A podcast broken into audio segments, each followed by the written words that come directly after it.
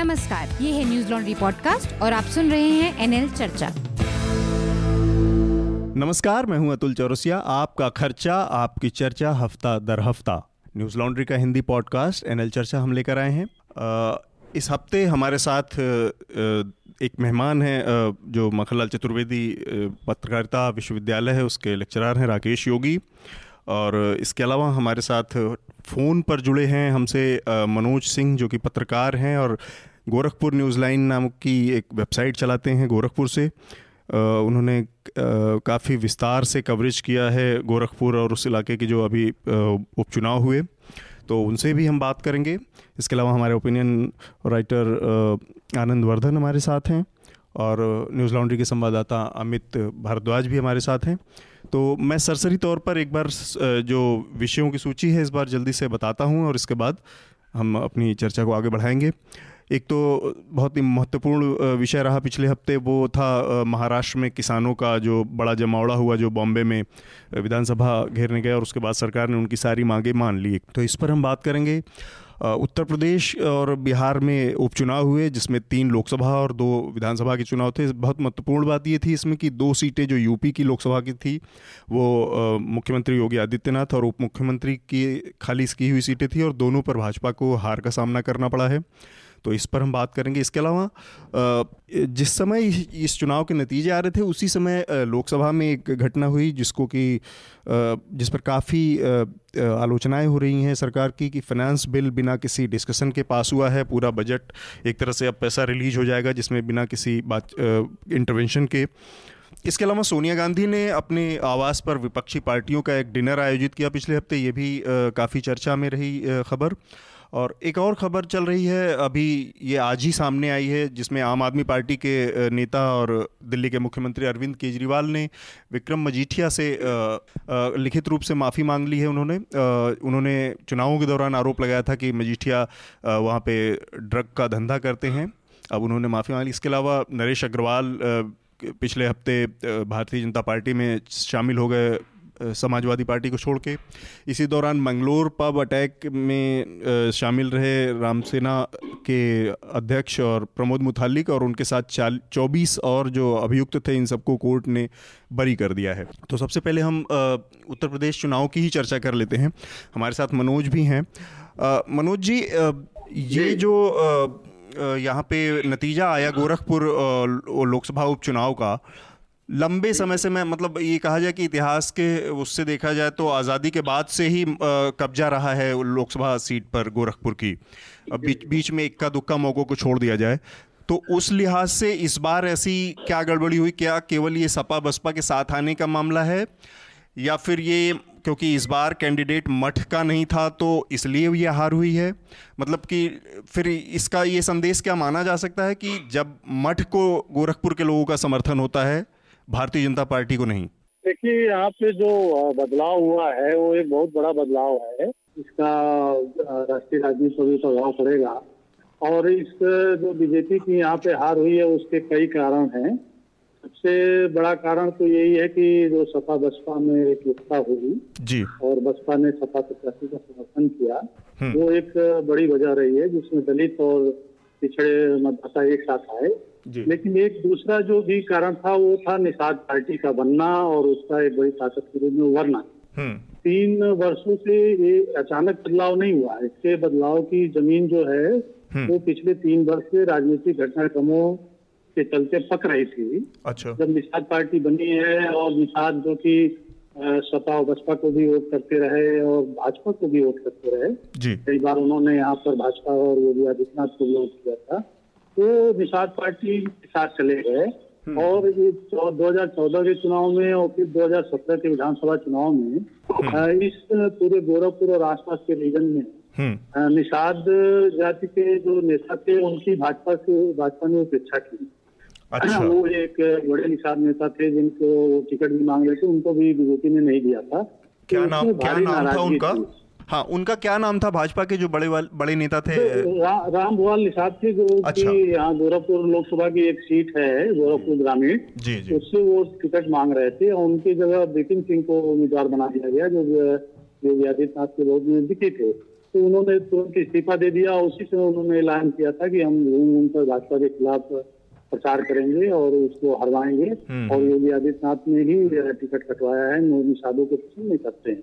तो एक निषादों में ये संदेश गया कि ये भाजपा में और योगी आदित्यनाथ उनको जगह नहीं दे रहे हैं। जिसके जबकि वो यहाँ पे बड़ी संख्या में है। कम से कम आठ दस विधानसभा सीटों में उनकी बड़ी संख्या है हम्म। और हार जीत में उनकी निर्णायक भूमिका रहती है। तो फिर निषाद पार्टी भी वो लड़ रही थी पिछले विधानसभा चुनाव में। हम्म, हम्म, और इस पार्टी के साथ उसका गठजोड़ था। हम्म। और उसने गोरखपुर संसदीय क्षेत्र के सभी विधानसभा क्षेत्रों में। अच्छा प्रदर्शन किया था। गोरखपुर ग्रामीण स्टेशन उसके अध्यक्ष जो हैं डॉक्टर संजय निषाद लड़े थे चौंतीस हज़ार वोट पाए थे। हार गए थे लेकिन चौंतीस हज़ार वोट पाए थे।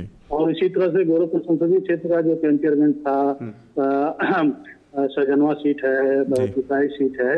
वहाँ भी उनके उम्मीदवारों को दस हज़ार बारह हज़ार पंद्रह हज़ार यानी कि सिर्फ़ निषाद वोट मिलके भी उनको मिला था उन्होंने एक बड़ी ताकत दिखाई थी। अच्छा। लेकिन विधानसभा चुनाव के बाद भी वो भाजपा ने उनको ये जानते हुए कि निषाद हमसे दूर हो रहे हैं। हम्म, हम्म। और निषाद पार्टी में एकजुट हो रहे हैं कोई कोशिश नहीं करी। और सपा ने इस अवसर को भुनाया वो ठीक बात। एक उन्होंने उसको तो ये निषाद पार्टी जो है इसका अभी सपा में मर्जर हो गया था इसके बाद। नहीं मर्जर नहीं हुआ है। उन्होंने टिकट दिया का इनको। प्रस्ताव बात हो रही थी लेकिन संजय निषाद ने कहा कि हम विलय नहीं करेंगे। हम एक दूसरे का सहयोग करेंगे। अच्छा। हैं? तो तो उनके जो बेटे हैं उनको सपा ने अपने सिंगल पर टिकट दे दिया। दे दिया। और फिर वो पीस पार्टी ने भी समर्थन दे दिया। तो इससे यहाँ पे जो निषाद वोट बचते थे आज चुनाव में हम्म, वो बटे नहीं और साढ़े तीन लाख के आसपास वो मतदाता हैं यहाँ पे उन्नीस लाख के जो वोटर हैं उसमें सबसे ज़्यादा निषाद थोड़ा सा मैं आपको रोक रहा हूँ मनोज इसमें यहीं पे। तो ये एक चीज़ जो आपकी बात से निकल के मेरी ये समझ में आ रही बात की अगर वो मतदाता पहले भी कंसोलिडेट होते तो तो योगी आदित्यनाथ को भी हराया जा सकता था। तो इसमें मठ वाली जो पॉलिटिक्स की बात कही जा रही है वो गलत है एक तरह से। तो देखिए अभी जब से योगी आदित्यनाथ जीत रहे हैं नाइन्टी Eight से, में वो। पहला चुनाव लड़े थे तब वो छब्बीस हज़ार वोट का ही फासले से जीते थे। अच्छा। समय भी जमुना निषाद लड़ रहे थे जो एक बड़े निषाद नेता थे। और सपा से लड़े थे। फिर निन्यानवे में वो अंतर केवल सात हज़ार का था और लगभग योगी आदित्यनाथ खाते आते बचे थे। अच्छा। तो निषाद वोट उनके पक्ष में गया था लेकिन उसके बाद के चुनाव में सपा और जो बसपा थे वो अक्सर वो एक ही जात के उम्मीदवारों को खड़ा कर देते थे। हम्म तो उसके मत जो है वो बढ़ जाते थे बल्कि वो योगी आदित्यनाथ को हराने के लिए नहीं बल्कि एक दूसरे को हराने के लिए लड़ते थे। एक और चीज़ थी चुनाव 2014 का जो चुनाव हुआ उसमें दोनों पार्टियों के जो कैंडिडेट थे वो निषादी थे। एक और चीज़ थी मनोज जी जी। क्या इसी बीच में हमने देखा एक बहुत बड़ा मुद्दा बना था जो मेडिकल कॉलेज में बच्चों की मौत का मुद्दा था।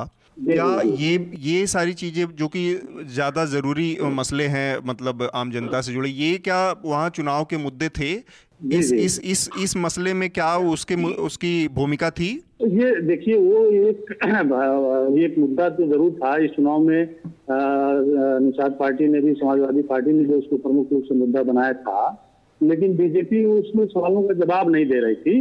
वो उसके बजाय वो कह रहे थे कि उसने एम्स एम्स बना रहे हैं। लेकिन मूल जो सवाल था कि जो बच्चों की मौत हुई और जिसके लिए जिम्मेदार जो लोग थे वो उन लोगों को दंडित करने के बजाय डॉक्टर पटेल और दूसरे जैसे लोगों को निशाना बनाया गया। तो वो एक चुनाव में वो एक मुद्दा था।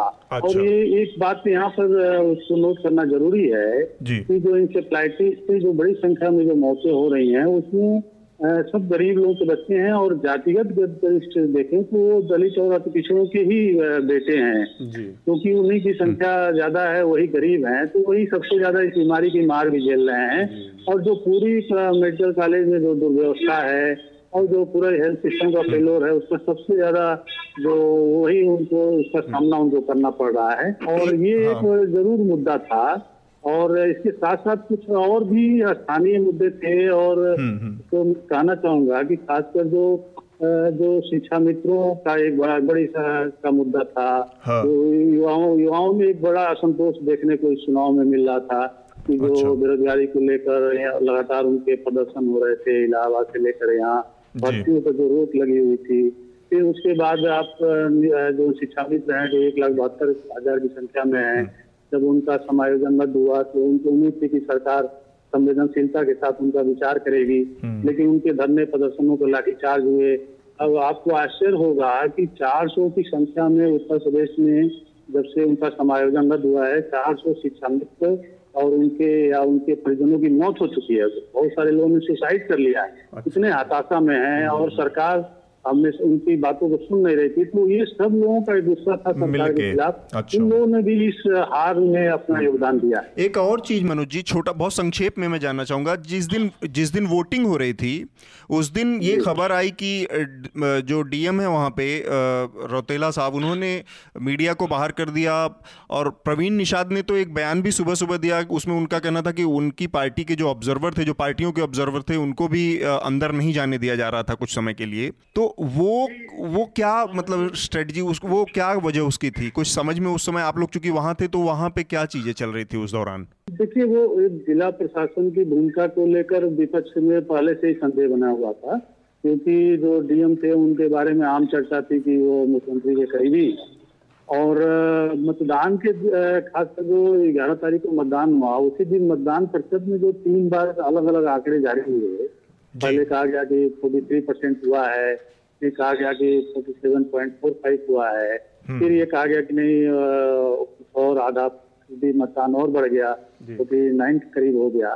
तो इस उसी समय ये समाजवादी पार्टी ने सवाल उठाया था कि ये मतदान प्रतिशत में क्यों अलग अलग आंकड़े जारी हो रहे हैं और बार बार बदलाव हो रहा है? तो एक संदेह का वातावरण उसी समय बन गया था। और जब मतगणना जब के दिन जब हुआ कि पहले दस बजे के आसपास तक करीब करीब आठ राउंड की वोटों की गिनती हो गई थी। और लेकिन डिस्ट्रिक्ट मजिस्ट्रेट ने उस समय जो जिला निर्वाचन अधिकारी थे उन्होंने सिर्फ़ एक राउंड के ही परिणाम की घोषणा की जो भाजपा के पक्ष में थी और तीन हज़ार वोटों से आगे थे। लेकिन वो अपने एजेंट उनसे बता रहे थे कि आठ वोट मतलब चक्र की गणना हो गई है हमारी करीब पंद्रह हज़ार की लीड हो रही है। अच्छा। लेकिन इसको घोषित नहीं किया जा रहा था। वहाँ मीडिया के लोग भी ये सवाल पूछ रहे थे जवाब नहीं दिया जा रहा। डीएम कह रहे थे कि ऑब्जर्वर ने अभी सिग्नेचर नहीं किए हैं इसलिए नहीं बता रहे हैं। तो एक अविश्वास और गहरा हो गया कि क्या कुछ छुपाया जा रहा है क्या कुछ गड़बड़ी की जा रही है। सपा प्रत्याशी ने तत्काल अच्छा मनोज जी हमारे साथ राकेश जी हैं वो कुछ पूछना चाह रहे हैं आपसे। मनोज जी जी।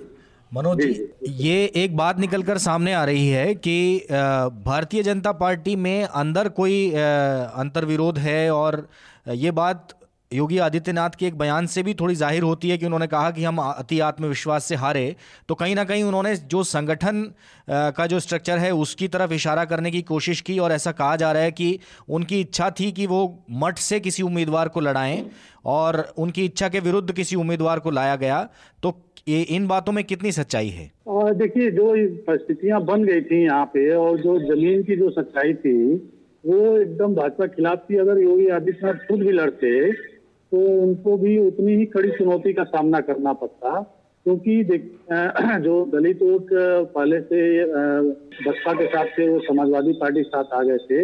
निषाद वोट जो भाजपा के पक्ष में भी जाते रहे थे, वो अलग हो गए थे। तो इसलिए वो उनको भी इस चुनौती का खड़ा सामना करना पड़ता। और पहले भी ये दो रिज़ल्ट उन्नीस सौ अंठानवे और उन्नीस सौ निन्यानवे के ये बताते हैं कि जब भी ये जातीय समीकरण का जो एकता हुई है निषाद अगर बीजेपी के से हट के दूसरे जगह गए हैं तो भाजपा प्रत्याशी संकट में आया है। उन्नीस सौ निन्यानवे में सात हज़ार वोटों से उनकी सिर्फ़ सात हज़ार वोटों से जीत ये इस बात का गवाह है। ठीक बात। तो ऐसा ये कहना कि अगर वो लड़ते तो शायद परिणाम दूसरा होता ये नहीं कहा जा सकता। ये परिणाम उसी तरह का भी हो सकता था। अच्छा ठीक है मनोज जी धन्यवाद हमसे बातचीत करने के लिए।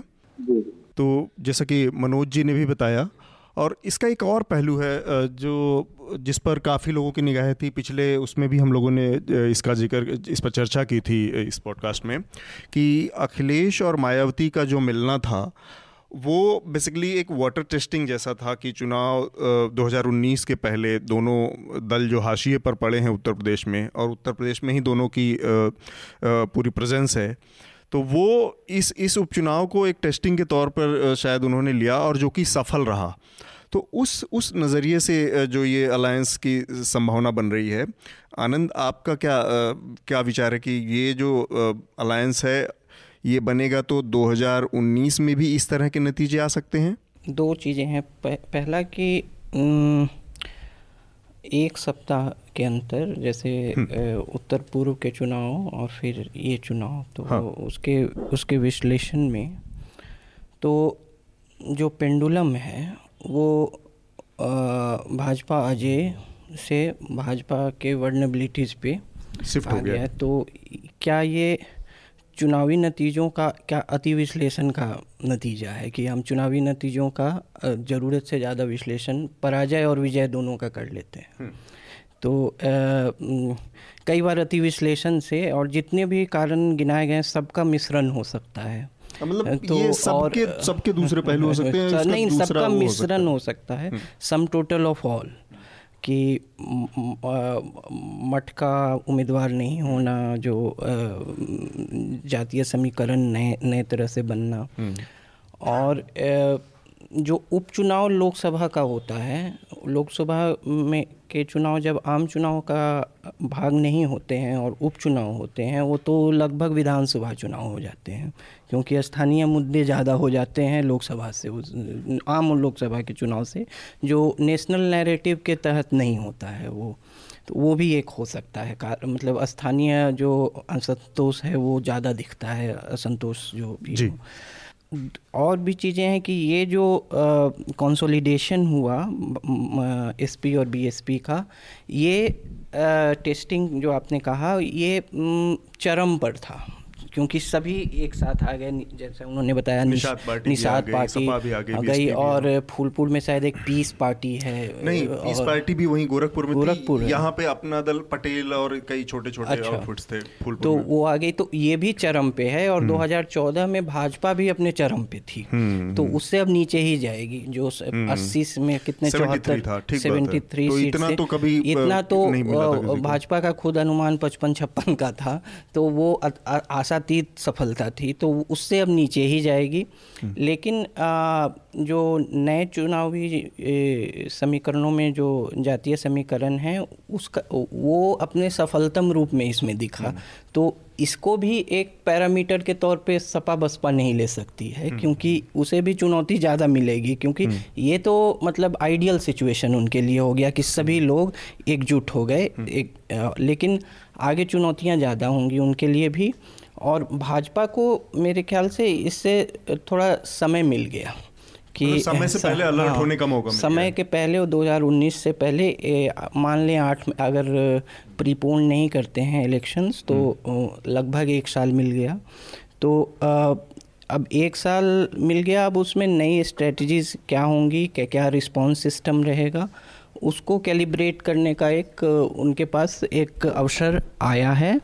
अ, लेकिन इत, अ, लेकिन फिर भी उम, वो इसको कितना रिवर्स करने में सफल होते हैं तो वो जो जुम जो क्लीशे है वो समय ही बताएगा। हालाँकि मैं क्या बोल रहा हूँ जब समय ही बताएगा तो। नहीं पर उसमें वो घिसपिट के आखिर में बात आ जाती है कि और जो कि सच भी है एक लिहाज से क्योंकि क्योंकि को, कोई भी बहुत बड़ा एनालिसिस देना जो है समय के साथ अपने को मूर्ख साबित करना। तो, में। हाँ क्योंकि अब जो नतीजे आएँगे उसमें अभी कोई हाँ। बड़ा चीज़ कह दिया जाए। तो तो राकेश जी आपने भी देखा चूँकि ये नतीजे जो आए उत्तर प्रदेश के इसके बाद हम अमित से भी बात करें क्योंकि अमित चूँकि वहाँ पूरा दौरा करके आए तो अमित से थोड़ा दूसरे तरह की चीज़ों के बारे में जानकारी लेंगे। मैं ये सोच जानना चाह रहा था कि पच्चीस साल तक दो पार्टियों के बीच में बहुत भयंकर दुश्मनी रही है, और मायावती ने ओपनली कितनी बार आरोप लगाया है कि मुलायम सिंह मेरी हत्या करवाना चाहते हैं, ये वो।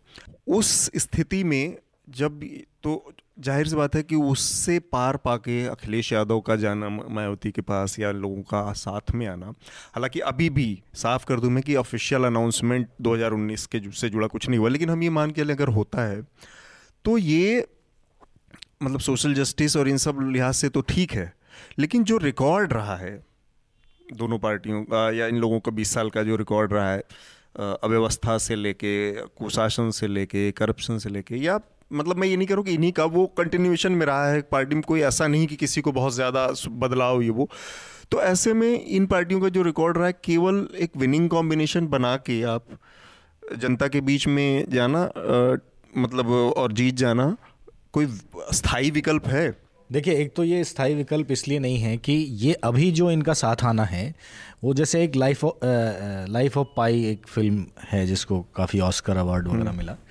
तो उसमें एक लड़का और एक शेर जो है वो साथ में रहते हैं लेकिन क्योंकि वो ऐसी परिस्थिति में रहते हैं कि वो बहुत सारे मतलब जब अपनी ज़िंदगी को बचाने की जद्दोजहद कर रहे होते हैं तो वो हम्म। एक लेवल पर आकर दोनों साथ साथ रहना मंजूर कर लेते हैं वो एडजस्ट कर लेते हैं। हम्म। लेकिन जैसे ही शेर को जंगल मिलेगा और मनुष्य को उसकी दुनिया मिलेगी उसकी बंदूक मिलेगी तो फिर वो उनका फिर से साथ रहना वो रिश्ता रहेगा नहीं। तो इसलिए ये बहुत लंबी सोच इसलिए भी नहीं है कि आप इनकी पूरी राजनीति को उठाकर देखेंगे तो कोई बहुत विजनरी पॉलिटिक्स की हो उन्होंने ऐसा नज़र नहीं आता। कांशीराम ने जिस बदलाव की राजनीति के लिए ये पार्टी शुरू की है ये मूवमेंट एक तरह से शुरू किया उस मूवमेंट को सत्ता की लालच में कहाँ तक पहुँचा दिया गया है या कहाँ तक वो पहुँच गया है वो हमने देखा है और समाजवादियों का हाल भी हम सब जानते हैं। तो अल्टीमेटली देश की जनता के लिए कोई बहुत स्थायी विकल्प या कोई बहुत नई तरह की चीज़ होने जा रही है ऐसा नहीं है। ये सिर्फ़ परिस्थितिवश जो एक तरह से गठजोड़ बन रहे हैं वो हो रहे हैं। जैसे जो सोनिया गांधी भी जो कर रही हैं जो एक नया गठबंधन बनाने की और सारी कोशिश हैं वो ऐसा ही है जैसे एक ताकतवर दुश्मन के सामने सब उस छोटे पर हम लोग अभी बात करेंगे। अमित आप चूँकि फूलपुर और गोरखपुर दोनों जगहों पे आए रहे ये एक लिहाज से हम लोग जो राकेश जी जो बात कह रहे हैं वो ठीक है कि ये मतलब अभी मजबूरी का गठबंधन है मजबूरी का मेल है जिसमें जब दोनों लोग थोड़ा ताकतवर होंगे जब दोनों लोग थोड़ा अपने पैरों पर कम चलने की स्थिति में होंगे तब उस असली टेस्टिंग होगी उसकी वो बात की बात है। लेकिन मेरा सवाल आपसे है कि चूँकि आप ग्राउंड पे थे वहाँ पर लोगों से, जब मिले जुले जिन लोगों से, आम आदमी के बीच में, वहाँ पर लोगों को इस गठबंधन को लेके किस तरह का एक्सेप्टेंस था रिजेक्शन था? मतलब मैं ये मान सकते हैं हम कि लोगों ने जिता दिया तो एक लेवल का एक्सेप्टेंस है, लेकिन होप जो कहते हैं आगे के लिए, उस तरह का कुछ देखने को मिला आपको या लोग लगा कि लोग हाँ मतलब जिस तरह से लोगों ने मोदी को इतना बड़ा बम्पर वो दिया था चौदह में, अब वो उससे इस लेवल तक फ्रस्ट्रेट हैं कि उस तरह का विकल्प इसमें देख पा रहे हैं? कि जो ग्राउंड पे दो तीन चीज़ें जो फूलपुर में मैं देख पाया था और फिर गोरखपुर में आखिरी दिन कैंपेनिंग के आखिरी दिन था मैं। हाँ। तो एक चीज़ फूलपुर में ये देखने को मिल रही थी कि जो दलित मोहल्ले थे जो एससी कम्युनिटी के जो मोहल्ले थे वहाँ पे लोग बार बार ये बात कर रहे थे कि सपा वाले आ रहे हैं सपा बसपा के झंडे लेके। बसपा के लोग अभी तक हमसे डायरेक्टली उतना अग्रेसिवली नहीं मिल रहे जिस तरह से कैंपेन होना चाहिए था। तो उसके बाद भी वोट ट्रांसफ़र हो जाना अपने आप में एक इंडिकेशन है कि जो कम्युनिटी है उसके अंदर एक अर्ज़ था कहीं ना कहीं कि इन वोट वोट दोनों के वोटों को साथ आना चाहिए दोनों के वोटरों को साथ आना चाहिए। लोग इस बात को भी कह रहे थे सपा के कार्यकर्ता और वोटर सपोर्टर सिंपथाइजर्स ज़्यादा वोकल थे इस बात को लेके। और दलित समाज में भी इस बात के बारे में बात हो रही थी कि अब समय है कि दोनों पार्टियों को एक साथ इकट्ठा होके चुनाव लड़ना चाहिए। भाजपा से अगर लड़ना है तो। अब इसके पीछे वजह है।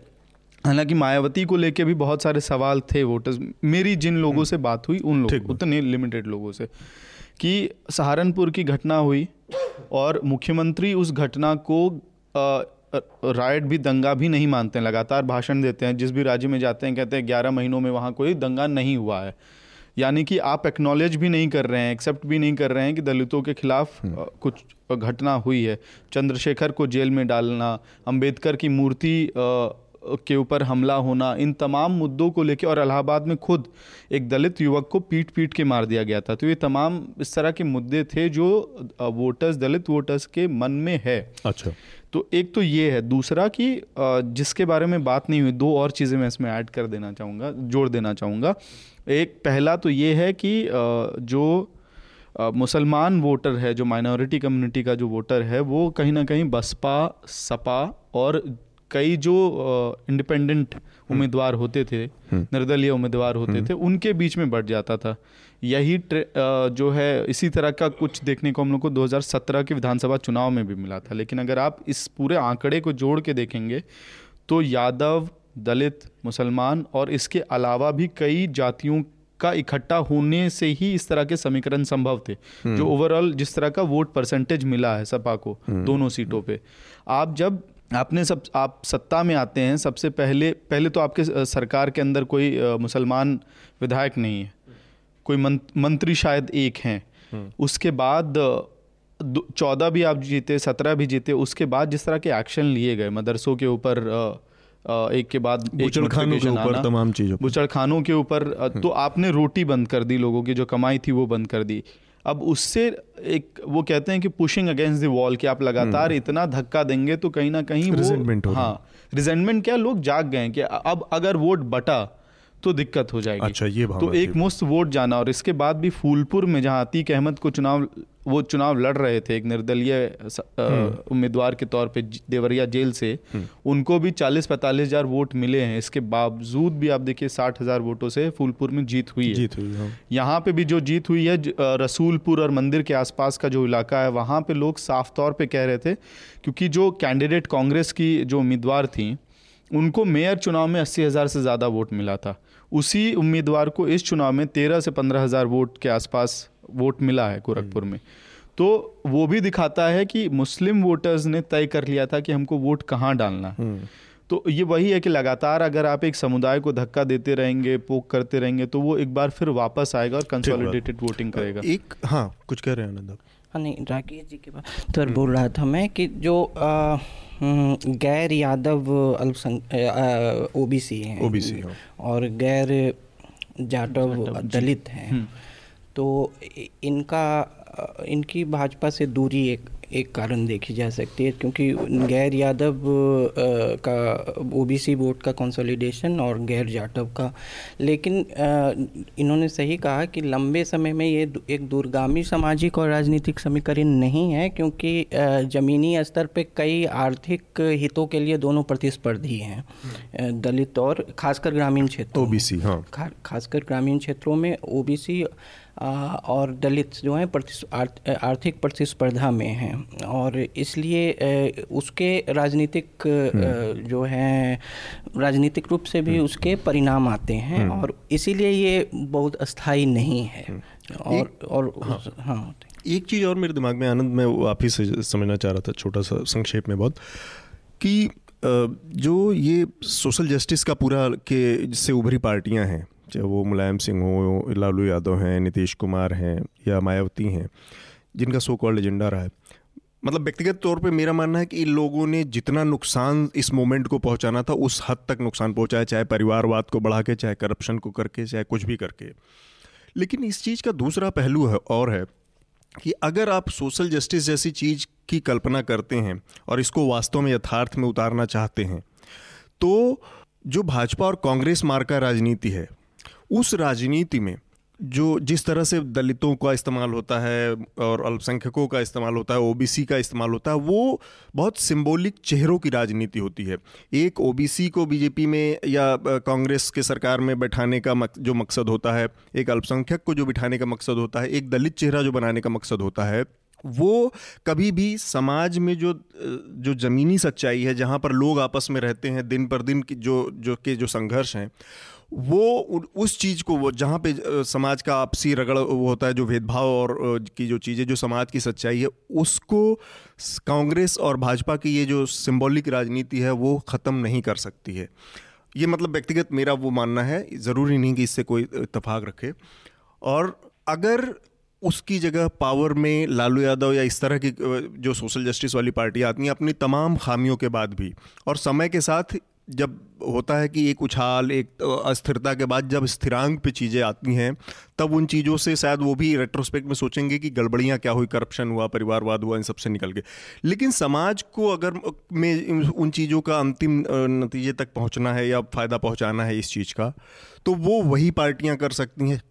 वो फिर लालू यादव ने तमाम गड़बड़ियों के बाद भी, लेकिन ये एक लालू यादव का अचीवमेंट तो हमेशा रहेगा कि उन्होंने उन दलित पिछड़ों और ओबीसीज और अल्पसंख्यकों को आवाज़ दी वहाँ पे, जहाँ पर कोई मतलब पॉलिटिकल उसमें स्पेस नहीं था। मायावती ने उन दलितों को, काशीराम ने उन दलितों को आवाज़ दी जिसके लिए कांग्रेस लंबे समय तक बाबू जगजीवन राम का इस्तेमाल करती रही लेकिन दलित कभी भी उस में स्थिति में नहीं आए जहाँ पे मायावती और काशीराम की वजह से आए या फिर बाकी ओबीसी में मुलायम सिंह या लालू यादव के आने की वजह से आए आपको लगता है कि ये एक गलत तरीका है सोचने का नहीं गलत सही नहीं है लेकिन हाँ। वो जो खामियाँ हैं वो एक। वो तो सच्चाई है ही है नहीं वो जो खामियाँ हैं वो एक दूसरे राजनीतिक परिदृश्य में महत्वपूर्ण हो जाती हैं ठीक है तो एक एक राजनीतिक सोच का एक वो भी पहलू है जहाँ वो उन खामियों को नज़रअंदाज नहीं किया जा सकता है। ठीक बात। और वो है वो जो राजनीतिक प्रक्रिया है वो उन्नीस जो खासकर मंडल के बाद जो पोस्ट मंडल जो एम्पावरमेंट है ओ का और फिर दलित जो उत्तर भारत में कांसीराम के उभरने के साथ तो वो भी उस चर्निंग का ही पार्ट है। मतलब कि जो मेन स्ट्रीम मुख्य धारा की पार्टियाँ हैं उनके असंतोष से ही ये लोग निकले जैसा कि आपने कहा। जो कांग्रेस सिस्टम है एक अम्ब्रेला पार्टी जिसको रजनी कोठारी कहते थे कि उन्होंने सभी हितों का एक अम्ब्रेला सा छाता बना रखा था तो उसमें लेकिन फिर भी एकोमोडेशन का संतोष था तो लोग छिटक कर अपने अपने ग्रुप बना लिए तो वो भी वो, है। तो लेकिन उन खामियों का भी अब उस पे बिहार के रिज़ल्ट पे जाएँगे तो दिखेगा। तो ठीक है।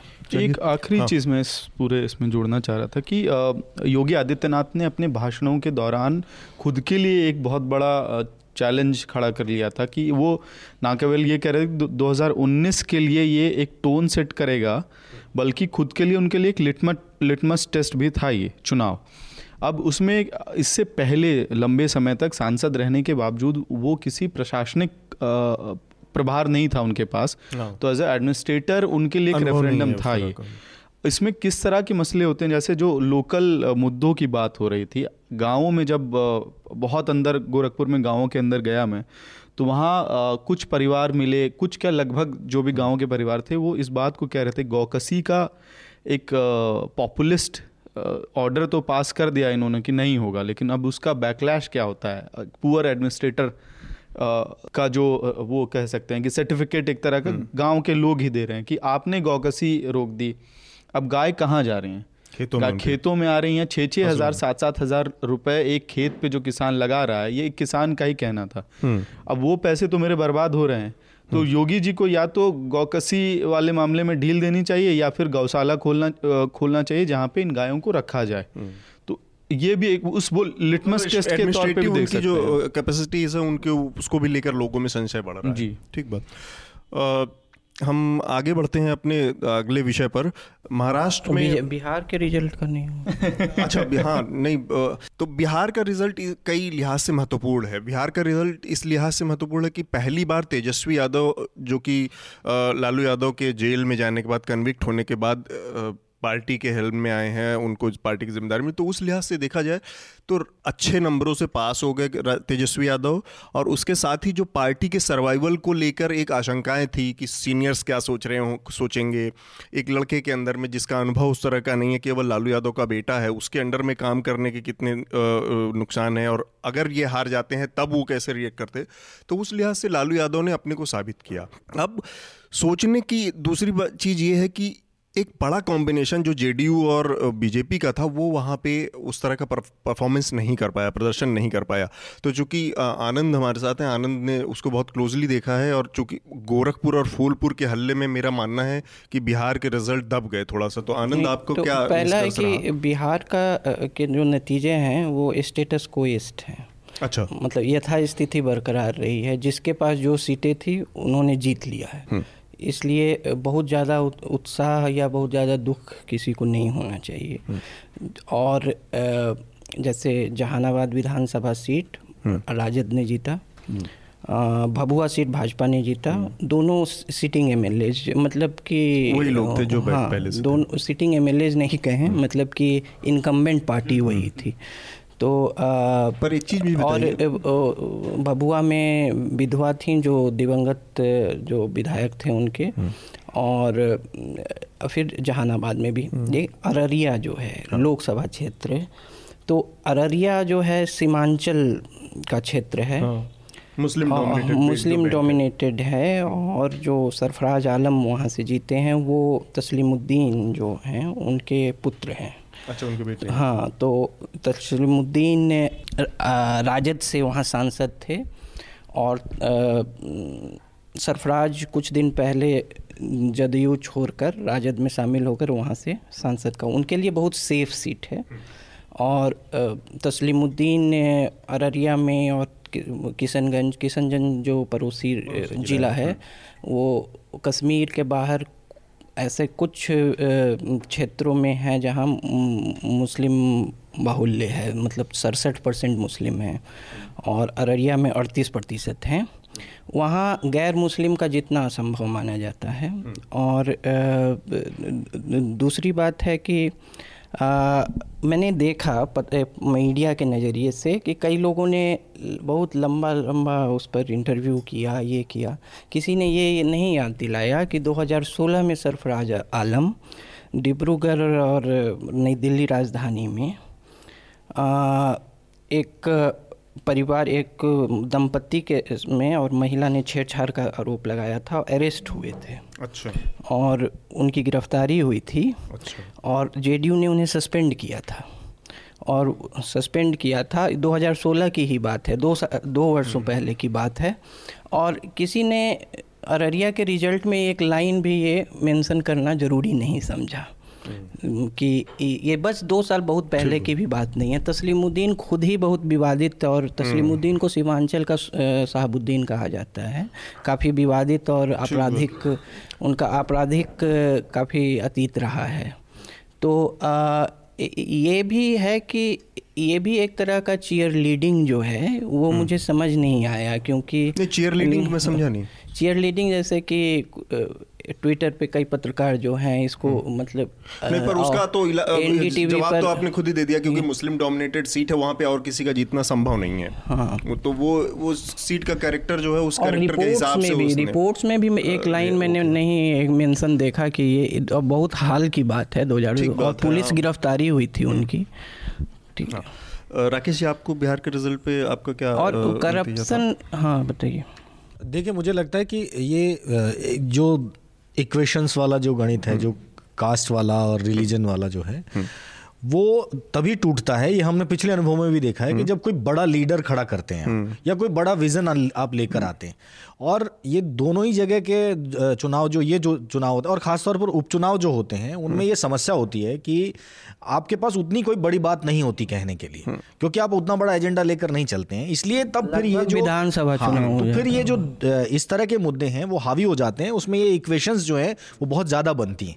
इसी का नतीजा इसको जैसा आनंद जी बता रहे हैं उसको मान सकते हैं। पर पार्टी के लिहाज से मुझे लगता है कि आरजेडी का भविष्य कुछ आगे बढ़ गया नहीं तो अभी तक एक शंका थी कि अगर किस तरह का परफॉर्मेंस तेजस्वी कर पाएँगे तो Tejashwi as a leader establish हुए हैं। इस चुनाव से ये एक चीज़ स्थापित की ये सबसे नाव निकाल चुके हैं संतानवे में। नहीं नहीं वो तो लालू यादव तो बहुत मज़े हुए नेता थे ना फॉर्डर स्कैम में भी जेल गए थे। उस समय जब उसके बाद का चुनाव जीत लिए थे तो विधानसभा चलिए हम लोग अपने अगले उस पे में जेल गए थे ना तो फिर राबरी ने सत्ता संभाली थी। अगले उस पर बढ़ते हैं हम लोग। फिनांस बिल लोकसभा में पास हुआ जिस दिन ये नतीजे आ रहे थे परसों, बिना किसी डिस्कशन बिना किसी चर्चा के। तो इस पर हम बात करते हैं। तो हमारे साथ मेहनाद हैं फ़ोन लाइन पे हमारे न्यूज़ लॉन्ड्री के कंट्रीब्यूटर हैं। और आप लोगों ने देखा होगा मेघनाथ का एक वीडियो सीरीज़ हमारे यहाँ कॉन्स्टिट्यूशन करके था, वो बहुत ही पॉपुलर, लोकप्रिय सीरीज़ रहा पूरा, वीडियो सीरीज़ वो है तो वो आप देख सकते हैं न्यूज़ लॉन्ड्री के यूट्यूब चैनल पर। मेघनाथ से हम थोड़ा समझने की कोशिश करेंगे थोड़ा सा बहुत जटिल मसला होता है, चूँकि फाइनेंस बिल जो कि देश की पूरी जो की जो अर्थव्यवस्था है बजट है उस हाँ। उसको बिना किसी बहस के आ, पास कर दिया गया परसों जब लोकसभा के उपचुनाव के नतीजे आ रहे थे गोरखपुर फूलपुर और अररिया के हाँ। उसी दौरान ये पास हुआ तो दो चीज़ें एक मेघनाथ मुझे समझनी एक तो कि ये कितना महत्वपूर्ण है फिनांस बिल पास होना फिनांस बिल प्लस ग्रांट्स सारे क्लियर होना कितना अच्छा। महत्वपूर्ण चीज़ है और इस पर बहस ना होने से क्या नुकसान हो सकता है? बहस होने से क्या इसमें इसमें और चीज़ें जुड़ सकती थी? जी जी।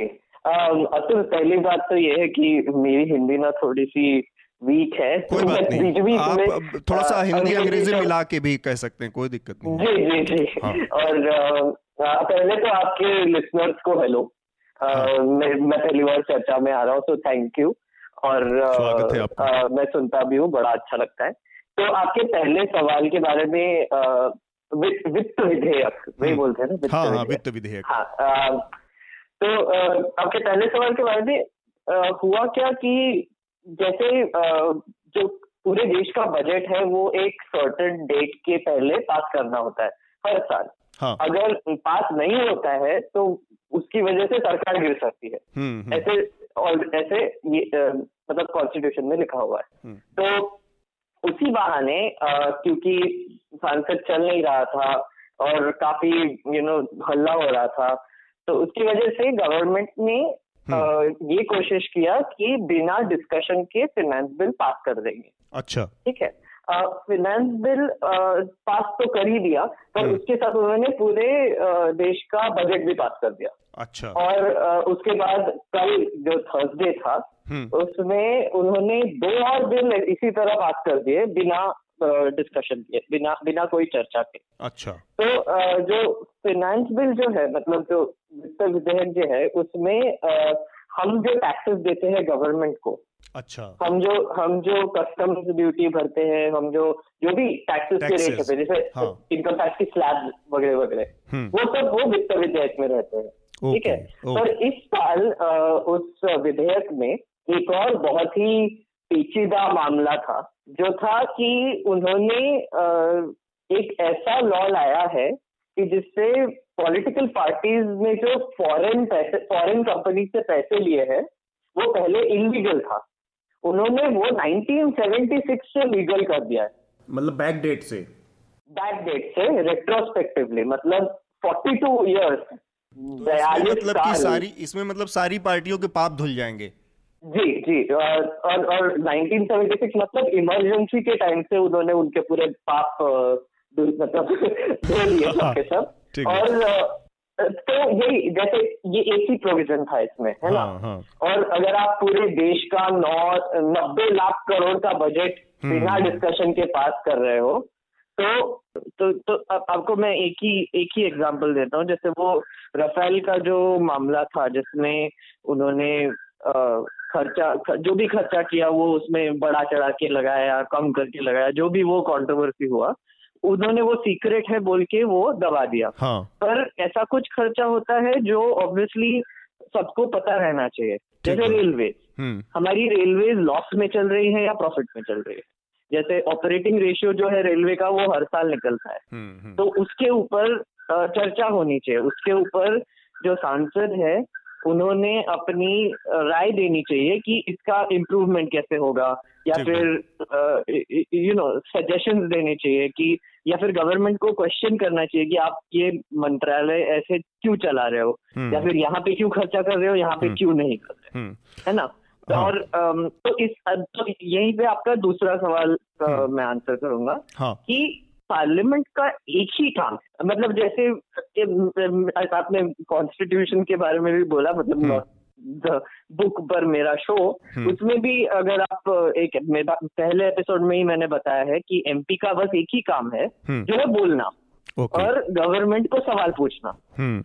वो हमारे वो हमारे रिप्रेजेंटेटिव है। जैसे हम्म। एक एमपी 25 लाख लोगों को ऑन एन एवरेज रिप्रेजेंट करता है या करती है। हम्म हम्म। उनका एक ही काम है जो है सवाल पूछना। जो तो यहाँ पे उन लोगों ने सवाल भी नहीं पूछा है उस तरह से। हाँ जी। तो यहाँ पे उन लोगों ने सवाल भी नहीं पूछा अपनी वो भी बेसिक ज़िम्मेदारी नहीं निभाई। एक और छोटा सा सवाल पर अब अ, मेरे दिमाग में आया मेघनाथ इससे जुड़ा कि इसमें विपक्ष कितना जिम्मेदार है? अगर बहस ये नहीं हो पाई हम्म, तो ऑब्वियसली उसके लिए कुछ वजहें उन्होंने भी दी होंगी सत्ता सत्ता पक्ष ने। तो ये हम्म। जो बहस नहीं हो पाई उसके लिए मैं देख रहा था आपका ट्वीट कि ये लोग लगातार वहाँ पे पिछले जब से ये सदन दोबारा हम्म। रिज्यूम हुआ है बजट सेशन तो ये लोग वेल में आके रोज हल्ला मचा रहे हैं अ, मेरे ख्याल से नीरव मोदी वाले मामले को लेके। हाँ।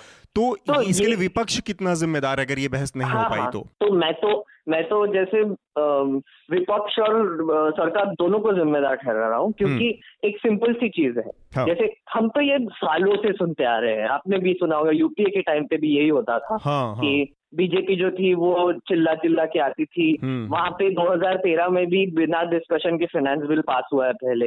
हम्म, ऐसे ये पहली बार नहीं हुआ है हाँ। इसका पहले भी हुआ है। पर अच्छा। अभी ये लोग वही जो जब हुआ था 2013 का वो पॉइंट आउट करके बोल रहे हैं कि हाँ तो तब हुआ था तब कुछ नहीं बोला। अब अब हुआ तो प्रॉब्लम हो रहा है। तो वो जस्टिफाई कर रहे हैं अभी इसको।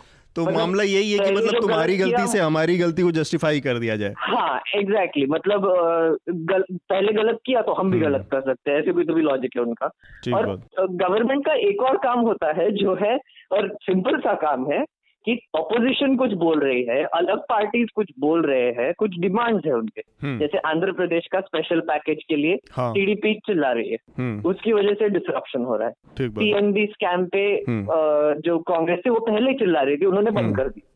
फिर अ, कावेरी के पानी के इशू पर तमिलनाडु के लोग चिल्ला रहे हैं। तो ये सब लोग क्यों चिल्ला रहे हैं? क्योंकि गवर्नमेंट सुन नहीं रही।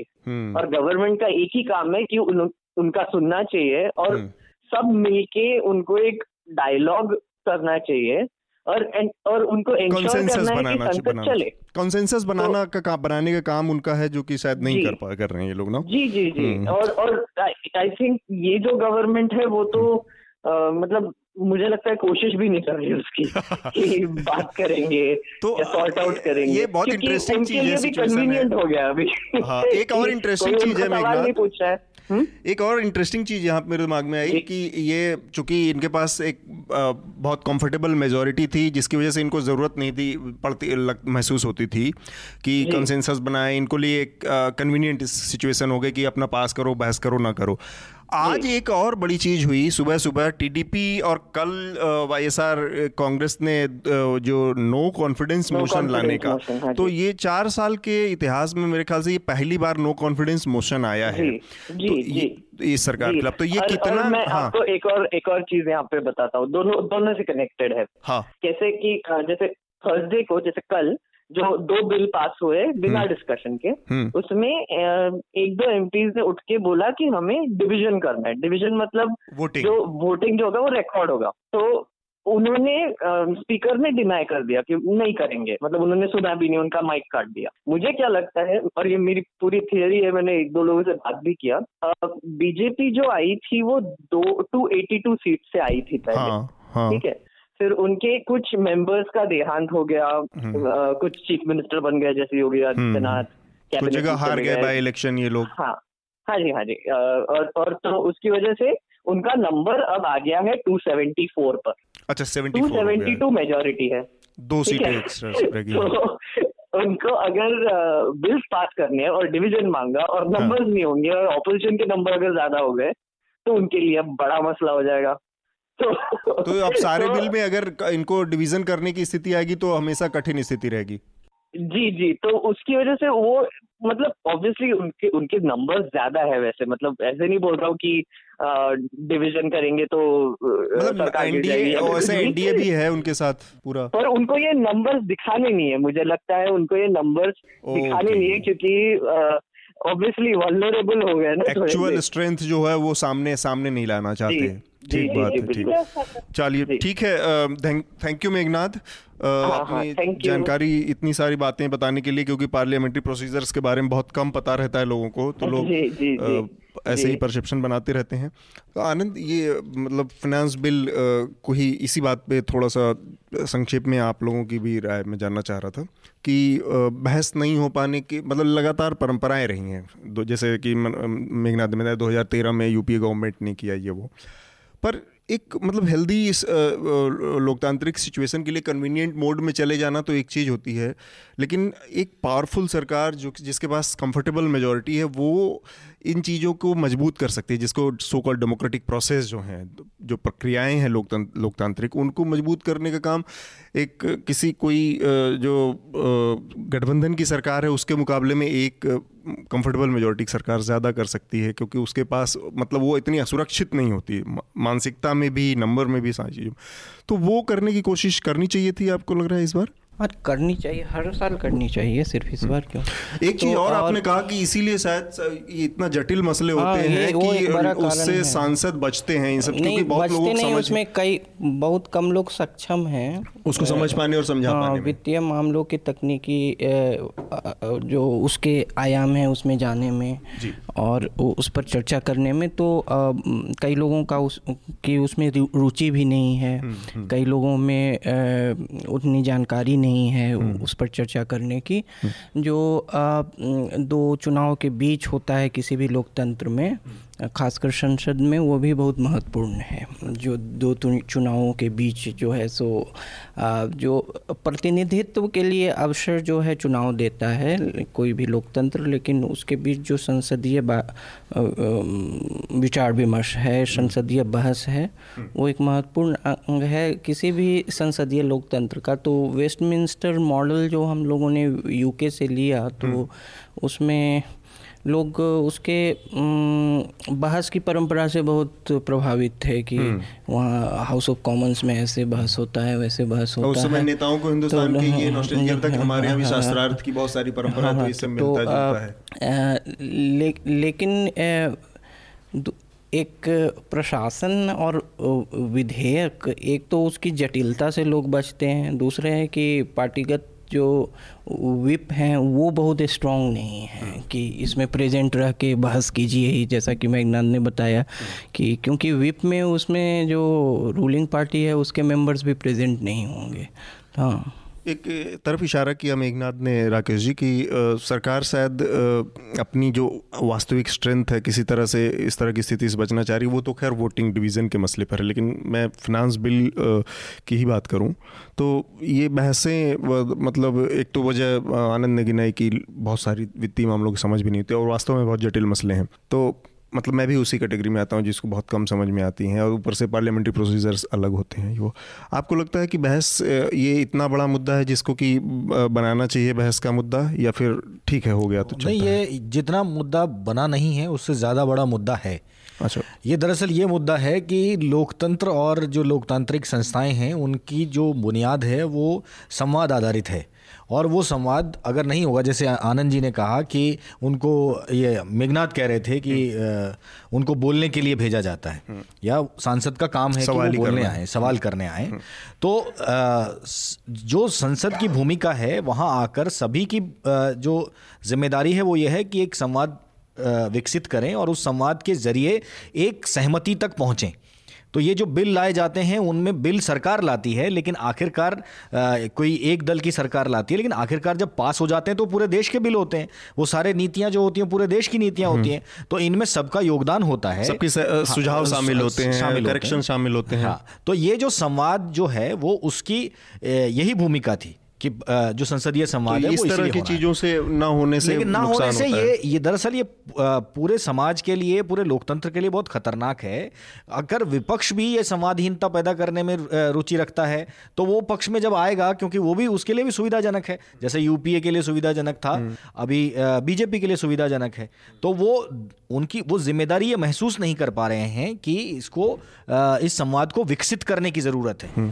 बजाय इसके हम्म। हालाँकि मेरा यहाँ पे एक छोटा सा हस्तक्षेप है क्योंकि ये जो कंसेंसस वाली स्थिति है, उसमें वो सबसे बड़ी ज़िम्मेदारी सत्ता पक्ष की होती है। आज तक ये जब से इम्पास शुरू हुआ है रिज्यूम होने के बाद बजट सेशन एक भी ऑल पार्टी मीटिंग स्पीकर ने नहीं बुलाई है, जबकि एक दिन का काम नहीं हुआ है तब से। रोज़ कुछ ना कुछ हो रहा है। ये प्रयास जो होता है संवाद का प्लेटफॉर्म मुहैया कराना, वो हालाँकि दोनों पक्ष की ज़िम्मेदारी मैं ये नहीं कर रहा लेकिन इस इसकी पहल करना स्पीकर का काम होता है। स्पीकर ने ये काम नहीं किया ये स्पीकर के लेवल पे भी यहाँ पे गड़बड़ी दिखती है। खैर एक और छोटा ये मतलब जैसा कि राकेश जी ने भी कहा ये शर्मनाक तो ये मतलब शर्मनाक तो क्या कहें? खतरनाक खतरनाक स्थिति स्थिति तो है ही है कि देश का नब्बे लाख करोड़ का बजट पास हो जाता है और बिना किसी बहस बिना किसी मुबाहिशे के। बिना किसी सुझाव और इसकी चिंता किसी को नहीं है दोनों में और हाँ दोनों पक्षों को इसकी चिंता नहीं है जी आ, हाँ तो अमित का कुछ इस पर अपनी बात रखते हैं इसके बाद फिर हम अगले मैं बस ट्रेंड के तरफ़ इशारा करना चाहूँगा कि हाँ। ये पहली बार भारतीय जनता पार्टी की सरकार ने नहीं किया है हम्म। झारखंड में पिछले साल जब C N T S P T जो झारखंड बनने के लिए मतलब उस राज्य के लिए कोर इशू है वहाँ के भूमि के अधिकारों को लेके एक सबसे हम्म। जो उस, उस राज्य की आइडेंटिटी जो उसी से जुड़ा हुआ मुद्दा है उसको तीन मिनट में पास कर दिया था।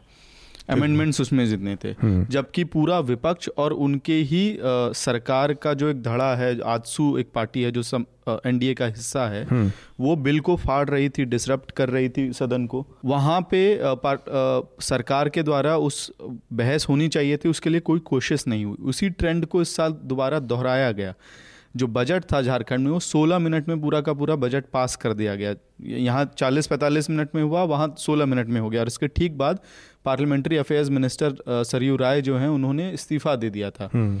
क्योंकि सरकार के अंदर विपक्ष से बातचीत करने को लेके भी कोई कोशिश है ही नहीं अंदर से। कम्युनिकेशन क्योंकि आपके पास इतनी कंफर्टेबल मेजोरिटी आपको लगता है कि आप बुलडोज करके पास करा ले जाएँगे सारी चीज़ें। तो ये मतलब वही स्वस्थ लोकतांत्रिक प्रक्रियाओं के लिए नुकसान और तो विपक्ष का भी वो भी एजेंडा सिर्फ़ वहाँ पर एजेंडा डिबेट करना चाहते हैं। जैसे कि वहाँ झारखंड में जो मुद्दा है वो मुख्य सचिव और उनकी बात कर, करना चाहेंगे वो नहीं बजट पर बहस करना हम्म। चाहेंगे अगर कराएँगे तो भी। हम्म, हम्म। तो वो आपको पता है कि वो अनलिमिटेड इंटरप्शन चलेगी। भी नहीं रहती हाँ और एक और चीज़ है इसमें मैंने देखा कि फ्लोर मैनेज मैनेजमेंट जो है असल में फ्लोर मैनेजमेंट असल में परसेप्शन मैसेजिंग इन सब का प्लेटफॉर्म ज़्यादा बन गया हर पार्टी वहाँ पे अब आज जैसे आया है, अब चूँकि पूरा देश ही एक तरह से 2019 इलेक्शन मोड में चला गया है तो अब कोई नो कॉन्फिडेंस मोशन ला रहा है, कोई वेल में चला जा रहा है, सरकार अपने दूसरे उसमें उसमें फंसी हुई है कि उसको बिल पास कराने हैं या बजट पास कराने हैं, वो नाटक जाए तो ये सब चलता रहता है।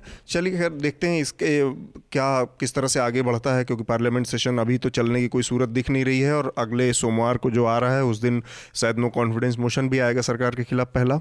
तो उसके लिए ज़रूरी संख्या देखते हैं, जुटा पाती है कि नहीं टीडीपी अगला वो जो फार्मर्स किसानों का प्रोटेस्ट का मामला है तो वो एक बड़ी रैली काफ़ी दिनों बाद देखने को मिली और उसमें किसान क्या जो वामपंथ सीपीएम का जो किसान मंच है उसका क्या नाम है पूरा?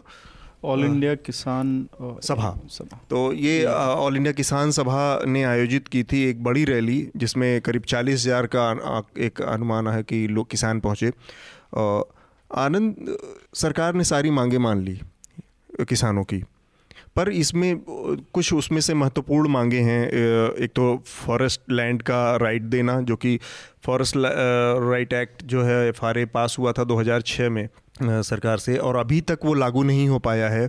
ये भी अपने आप में अजीब सी स्थिति है कि संसद कानून बना देती है और ज़मीनों पे उतरने में उसको आज बारह साल से ज़्यादा हो गया अभी तक अप्लाई नहीं हो पाई है। दूसरा है नदियों की अपलिंकिंग का, उसमें है कि पाँच छोटी छोटी नदियाँ हैं जो विदर्भ और उस इलाके में, मराठवाड़ा वाले इलाके में बहती हैं। तो उनकी मांगे थी कि इनकी इंटरलिंकिंग की जाए, जिससे कि जल्दी से जल्दी चीज़ें हों। पर ये बहुत महत्वाकांक्षी योजना महत्वाकांक्षी योजना है जिसमें जिसके लिए एक स्टेट की संसाधन और स्टेट की पॉलिसी शायद सक्षम ना हो जहाँ तक मेरा मानना है। जब तक कि केंद्र सरकार और उसके अलावा अंतर्राष्ट्रीय कुछ इस तरह के टेक्नोलॉजी से लेके इंजीनियरिंग से लेके आर्थिक सहयोग से लेके चीज़ें इन्वॉल्व नहीं होंगी तब तक रिवर इंटरलिंकिंग का मामला जो है वो वो लेकिन महाराष्ट्र सरकार ने इसको भी हामी दे दी। इसके अलावा लोन माफ़ी और इस तरह की चीज़ें हैं। तो आनंद आपको लगता है कि ये सारी मांगे सरकार ने अभी तो मांग ली हैं लेकिन जो समस्याएँ हैं वो उसको निराकरण करने के लिए की दिशा में कोई बड़ी पहल होगी? हम्म, मतलब जो कोई भी सरकार किसान विरोधी दिखना नहीं चाहती है हाँ एक चीज़ और, इस, और, इस उससे हाँ। आंदोलन से ये बात नहीं कोई भी सरकार नहीं दिखनी चाहती है। और दूसरा पक्ष है कि कोई कोई भी सरकार से किसान भी संतुष्ट नहीं होता है। तो तो केरल में केरल में सीपीआईएम के कार्यकर्ताओं ने वहाँ एक कि, किसान किसानों का एक समूह जो है प्रदर्शन कर रहा है नेशनल हाईवे बनने से ज़मीन अधिग्रहण हम्म। को लेकर उस उन पर हमला किया। तो उनकी उनकी पार्टी की खुद जहाँ सरकार है वहाँ उनका किसानों से हितों में विरोधाभास दिख रहा है। तो ये भी है। तो किसान जो है जो खासकर और इसमें जो मीडिया की रिपोर्टिंग रही वो उसमें एक तरह का एग्नी पॉर्न भी दिखा। जो पीरा का पॉर्न है कोई फफोले दिखा रहा है कोई ये तो एक तरह का अग्नि पॉर्न भी है। आ, मेरे ख्याल से जो शहरी मध्य वर्ग है पर ये मीडिया की समस्या है हाँ तो जो शहरी मध्य वर्ग है उसमें किसान की जो वो गोदाम प्रेमचंद के गोदान से लेके मनोज कुमार के उपकार तक। वो जय जवान जय किसान का जो है जैसे जवान का है तो शहरी मध्य वर्ग बॉर्डर पर काफ़ी दूर है। किसान भी उसके सुपरमार्केट से काफ़ी दूर दूर है। दूर है। तो वो जो एक अपना जो नैतिक अपराध बोध है उसको पूरा करने के लिए सर, उससे मुक्त होने के लिए। मुक्त होने के लिए उससे उससे मुक्त होने के लिए किसी भी किसान के किसी भी प्रदर्शन से हमदर्दी दिखाता है। मतलब अ, कि- लेकिन कई मांगे जो हैं भारतीय जो कृषि है उसकी उसके ढांचा ढांचे में जाइएगा तो सबसे बड़ी समस्या है कि जो सकल घरेलू उत्पाद है उसमें कृषि का योगदान 22 प्रतिशत पर आ गया है। लेकिन अभी भी इस देश की का एक बड़ा हिस्सा कृषि पर आधारित है। तो नहीं, हम- और आबादी जो है वो 50% से ज़्यादा ज़्यादा, कृषि में लगी है। एक बड़ा हिस्सा मतलब। तो आ, कहने का है कि भारत में किसान के लिए एक नैतिक जीव है एक लेकिन बहुत ज़्यादा है। बहुत कम ज़मीन पे बहुत ज़्यादा किसान हैं। और जो कल परी जो इन रूरल इंडिया वाला संस्था है उनके उनके भी जो एक पी साईनाथ की जो वेबसाइट हाँ है। उसमें भी है कि एग्रीकल्चर सस्टेनेबल नहीं रहा इनपुट बहुत है और जो बेरोजगारी के ढांचे से ये बहुत कुछ जुड़ा हुआ है मतलब टर्शियरी सेक्टर सेकेंडरी सेक्टर इसमें डाइवर्सिफाई नहीं किए हैं जो एग्रीकल्चरल लेबर है। तो ये समस्याएँ अब जैसे कि बिजली माफ़ कीजिए। भारतीय कृषि भारत के करीब तेईस प्रतिशत बिजली का का उपभोग करती है और बिल देती है सात प्रतिशत का। सात प्रतिशत का। उसमें भी कई और कोई सरकार इसको चैलेंज करने की स्थिति में नहीं है क्योंकि आ, किसान सबसे बड़ा जो है तुष्ट करने वाला समुदाय है। इस इसमें मतलब मैं कोई किसान विरोधी बात नहीं बोल रहा हूँ लेकिन ये सभी पार्टियों के साथ है क्योंकि इसके इसकी ढांचा जो स्ट्रक्चरल सॉल्यूशंस निकालना बहुत कठिन राजनीतिक चुनौती है। उधर कोई नहीं जाना चाहता। अच्छा। तो ये वेवर दे दो। हाँ वेवर दे दो ये दे दो बात ये दे दो फ्रीवीज दे दो। मुझे एक और चीज़ दिखी इस पूरे दौरान अमित आप एक तो आपकी बात इस मामले में जानना चाहेंगे। एक और चीज़ था कि बॉम्बे में इस दौरान एक दूसरा वो दिखा है नॉर्मली मेरा ये मानना है कि मिडिल क्लास इन चीज़ों से बहुत को लेके बहुत उत्सुक नहीं रहता जब तक कि उसके अपने उस पर ना बनाए। लेकिन बॉम्बे में एकदम दूसरी तस्वीर देखी लोगों ने उनका स्वागत किया उनका खाना पीना ये वो बहुत सारी चीज़ें ये भी एक तस्वीर आई। तो मिडिल क्लास इतना कनेक्टेड मतलब कैसे रहा? क्योंकि अब यही दिल्ली में मुझे याद है आज से तीन साल पहले जाट पाँच हज़ार जाटों का एक वो आया था गन्ना किसानों के ना का और उन्होंने रकस मचा दिया था अगले दिन मीडिया से लेके अखबार से लेके सब जगह की आके ट्रैफ़िक जाम हो गया ये हो गया दुकानों पर धावा बोल दिया बहुत सारी छेड़खानी छेड़खानी हुआ बहुत सारी बातें आती हैं। तो उस लिहाज से बॉम्बे के मिडिल क्लास ने जो मेच्योरिटी दिखाई है वो एक तो उस पर और दूसरा ये पूरे आंदोलन पे आपकी आपकी क्या राय बनी? मेचोरिटी मुझे लगता है कहीं ना कहीं शुरू इस बात से होती है कि नासिक से जब किसान निकले हैं और जिस तरह की तस्वीरें आनी शुरू हुई है और फिर लग, इसके पीछे फ़ेज़ बाय फ़ेज़ डिसीजंस भी हैं कि वो एक तो तस्वीर है रिपोर्टिंग है शांति है वो जो कहते हैं कि जो इन करेज जो था उन लोगों का बहुत ज़्यादा था और कहीं ना कहीं उससे ज़्यादा था कि जो बड़ी बात थी कि काम या पीस जो मेंटेन हुआ कि जब हज़ारों लोग सड़कों पे चल रहे हैं उस वक्त कहीं कुछ डिस्ट्रप्शन नहीं हुई है लड़ाई नहीं हुई है तो एक तो इमोशनल कनेक्ट दूसरा जो कह रहे थे कि मिडिल क्लास का गिल्ट जो है कहीं ना कहीं वो भी शायद वर्क कर रहा होगा कि भाई अब किसान आए हैं तो उनको खाना पीना मुहैया कराना या उनके लिए पानी अ, अ, का इंतज़ाम करना और ख़ास करके एसएससी के अ, जो की परीक्षा जो हो रही थी वहाँ पे स्कूलों की परीक्षा उसके लिए बोर्ड एग्ज़ाम जो बोर्ड एग्ज़ाम ये हाँ, हाँ। उसको लेके जो डिसीज़न लिया कि हम भाई उस वक्त नहीं पूरी रात हम हाँ, चलेंगे ताकि सुबह ट्रैफ़िक सुबह जाम ना हो ट्रैफ़िक ना हो। परीक्षार्थियों को कोई दिक्कत ना हो आ, दूसरी बात जो है आनंद से मेरा पूरा इसमें विरोध है आनंद हाँ। जी की बातों का कि किसानों का जो हमने आकलन आंकड़ों से किया है उससे कहीं ज़्यादा मतलब आंकड़ों से कहीं परे है ये हम्म। ठीक है ये बात है कि किसान उतना इनोसेंट नहीं होता है जितना हम लोग अपनी तस्वीरों में दिखाते हैं हम्म। उसके इंडिविजुअल फ्लॉज होते हैं वो सारी चीज़ें हैं हम्म। लेकिन आज भी इस देश में खाने की वस्तु चाहे सब्ज़ी हो या आपके घर में आने वाला अनाज हो वो खेतों से ही आ रहा है अगर जीडीपी नीचे गया है आज़ादी के बाद बाद पिछले सात दशकों में तो उसके लिए उत्पाद में कृषि उत्पाद में हाँ, तो इसके लिए कौन जिम्मेदार है? सरकार जिम्मेदार है या नहीं एक सवाल है। और हर बार किसान की ही बात जब आती है तब हम आंकड़ों की तरफ़ क्यों मुड़ जाते हैं? नीरव मोदी नीरव मोदी ग्यारह हज़ार करोड़ लेके चले जाते हैं तब तो कोई सवाल नहीं उठता है। लेकिन किसानों तो उस पर भी उठते हैं मतलब उस हाँ। तरह के सवाल नहीं होते जैसे पाँच हज़ार करोड़ को लेके हंगामा हो जाता है। इसमें अब एक चीज़ है कि जैसे गुजरात में दो जो एरिया हैं रीजन्स हैं। एक तो साउथ गुजरात का रीजन जो है और दूसरा सौराष्ट्र का है। दोनों जगह पे ज़मीन की जो क्वालिटी है जो उपज उपजाऊ ज़मीन दोनों ही जगह है। हम्म। फ़र्क दोनों जगह ये है एक जगह साउथ गुजरात में पानी है सौराष्ट्र में पानी की कमी है। हम्म। दूसरा फ़र्क जो है साउथ गुजरात के अंदर ये माना जाता है कोऑपरेटिव सोसाइटीज़ और जो स्वतंत्रता सेनानी गुजरात के थे उन्होंने लंबे समय तक वहाँ पे एग्रीकल्चरल इंफ्रास्ट्रक्चर को खड़ा किया है और वो इंडिविजुअल लड़ाई है जो समुदाय ने कम्युनिटी हम्म। ने खड़ा किया तो हम्म। उससे फ़र्क क्या दिखता है कि साउथ गुजरात का किसान बहुत ही सक्षम है वो अपनी फ़सल उगाता है खुद अपने कोऑपरेटिव सोसाइटीज़ में जाके कोल्ड स्टोरेज में ले जाना सही दामों पे बेचना। अब टमाटर अगर हो गया है या कुछ तरह की फ़सल हो गई जो खराब हो जाएगी इस तरह के ढांचे हाँ, की सुविधा है उसको कन्वर्ट करना सॉस में कन्वर्ट करना बाकी हम्म। चीज़ें करना। तो ये क्योंकि इंफ्रास्ट्रक्चर बढ़ा तो जीडीपी डाउन जा रहा है ये तो सवाल है। हम्म। लेकिन क्या सरकारों की नहीं डाउन जा रहा। है कृषि सेक्टर का हाँ, जो हाँ, उसमें योगदान वो सवाल है और प्रॉफिटेबिलिटी खत्म हो गई है सस्टेनेबिलिटी हम्म। नहीं रही है लेकिन क्या ये हम्म। सवाल नहीं है कि इंफ्रास्ट्रक्चर बनाना सरकार की ज़िम्मेदारी थी? ठीक है राकेश जी आप ये जो पूरा आंदोलन हाँ। ठीक है हाँ बताएँ। मैंने ये नहीं कहा कि उसके कारण जीडी पहले तो जीडीपी में उसकी उसका योगदान कम हुआ है जो कि जो कि किसी भी आधुनिक अर्थव्यवस्था के लिए एक स्वस्थ साइन है।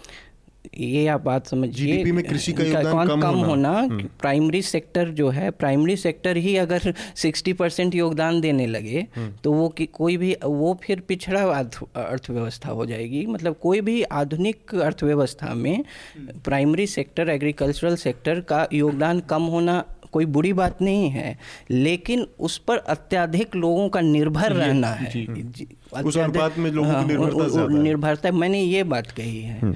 कि उस पर बहुत ज़्यादा अभी जो है एवरेज जो है दो हेक्टर से कम लो दो हेक्टर से कम ज़मीन पर हम्म। प्रत्येक किसान है प्रत्येक हम्म। किसान के पास है दो अभी और दो, हज़ार तीस तक वो आ, वो ऐसे इक्यानवे नाइन्टी वन परसेंट ऐसे किसान होंगे जिनके पास दो हेक्टर से कम ज़मीन होगी हम्म। इतनी ज़्यादा निर्भरता लोगों की कृषि पे है जबकि तो कहने का मतलब ये नहीं है कि उसमें जीडीपी में उसका योगदान कम वो अच्छी बात है ठीक है क्योंकि और और सेक्टर्स भी मैन्युफैक्चरिंग भी सर्विस हाँ, लेकिन बाकी वही समस्या है कि बाकी सेक्टर हाँ। उस तरह से परफॉर्म हाँ, कहाँ कर पा रहे हैं? यहाँ पे भी तो जॉबलेस जॉबलेस तो हाँ वही है कि वो जो आपने जो भी रिफॉर्म्स इंफ्रास्ट्रक्चर की बात कही वो सब अच्छी बात है। उससे मार्केट मार्केट से कृषि को जोड़ना बहुत बड़ी बात है ताकि उसकी प्रॉफिटेबिलिटी बढ़े। अनऑर्गेनाइज सेक्टर जो भारत में जिसके अंदर कृषि भी आता है वो 94 परसेंट एम्प्लॉयमेंट जनरेट करता है। ऑर्गेनाइज सेक्टर सिर्फ़ 6 परसेंट एम्प्लॉयमेंट जनरेट करता है हाँ, बहुत कम है हम्म। मतलब कृषि सेक्टर जितना अकोमोडेट करता है उसके तुलना तो में तो वही तो है कि मतलब है। मैं तो यही कह रहा हूँ कि अभी भी बहुत ज़्यादा है कृषि रिसोर्सेज उस पर जितना सरकार का फोकस है और वो, वो बहुत वो भी सर्विस सेक्टर पर थोड़े ना सरकार वो कर रही है लेकिन जो एक तो ये आंदोलन की बात हुई जिस तरह से हाँ। उसको प्रचारित किया गया है मतलब एक बहुत बढ़िया इवेंट मैनेजमेंट था उसमें आपको ऐसा लगता है किसानों का ये इवेंट मैनेजमेंट था? बरसों से उस पर मेहनत की गई जिन ऑर्गेनाइजेशंस ने वो किया है बरसों से उस पर तीन चार साल से बहुत गहराई से उस पर काम हो रहा है।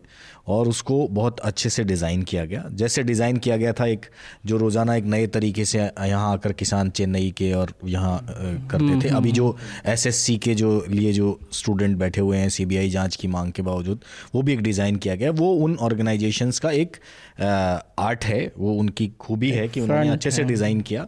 और मीडिया की उन मीडिया का उनके प्रति स्नेह बहुत पहले से रहा है तो उनको ठीक से किया गया। लेकिन सवाल ये है कि जो जो अमित ने भी कहा कि सरकारें क्या कर रही हैं कि सिर्फ़ मुआवजा देने के लिए कंपनसेशन देने के लिए, और हर बार कुछ ना कुछ उनको बिना किए कुछ देना है, ऐसे वाली स्थिति में किसान आता है और जो संगठन भी खड़े होते हैं, वो भी जो आते हैं तो किस, जो सरकार के कृषि केंद्र और सहायता केंद्र और इतने रिसर्च और इतनी एग्रीकल्चर यूनिवर्सिटीज़ और ये सब कुछ मिलाकर, आप देखिए कि जो बुनियादी समस्याएँ हैं, अगर कोई एक कृषि वैज्ञानिक किसी एक गाँव में जाकर काम करने लगे तो एक गाँव की कृषि को वो बदल सकता है। और वो जो आनंद जी कह रहे हैं कि उसकी प्रोडक्टिविटी नहीं है उस पर लोग ज़्यादा डिपेंडेंट हैं उसी काम को वो बदल सकता है। लेकिन क्योंकि बुनियादी बात पर बात करनी नहीं है बदलना किसी का मकसद नहीं है संतुष्ट करना मकसद है। वही तो तुरंत तुरंत का जो हल निकालने वाला मकसद वो ज़्यादा बड़ी चुनौती तो ये जैसे अब ये जो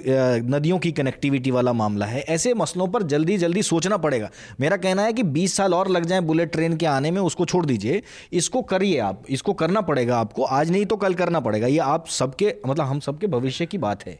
और ये किसानों को भी समझना पड़ेगा कि जैसे एक बड़ी अजीब सी स्थिति है कि एक परिवार में एक छोटा बच्चा जो होता है, छोटा भाई जो होता है या छोटा बेटी जो होती है, जो सबसे छोटा बच्चा होता है, उसको माँ हमेशा हर बात पे कहती है तो बेचारा है, ये तो बेचारा है, ये तो बेचारा है। तो वो बाद में सबसे नाकारा हो जाता है।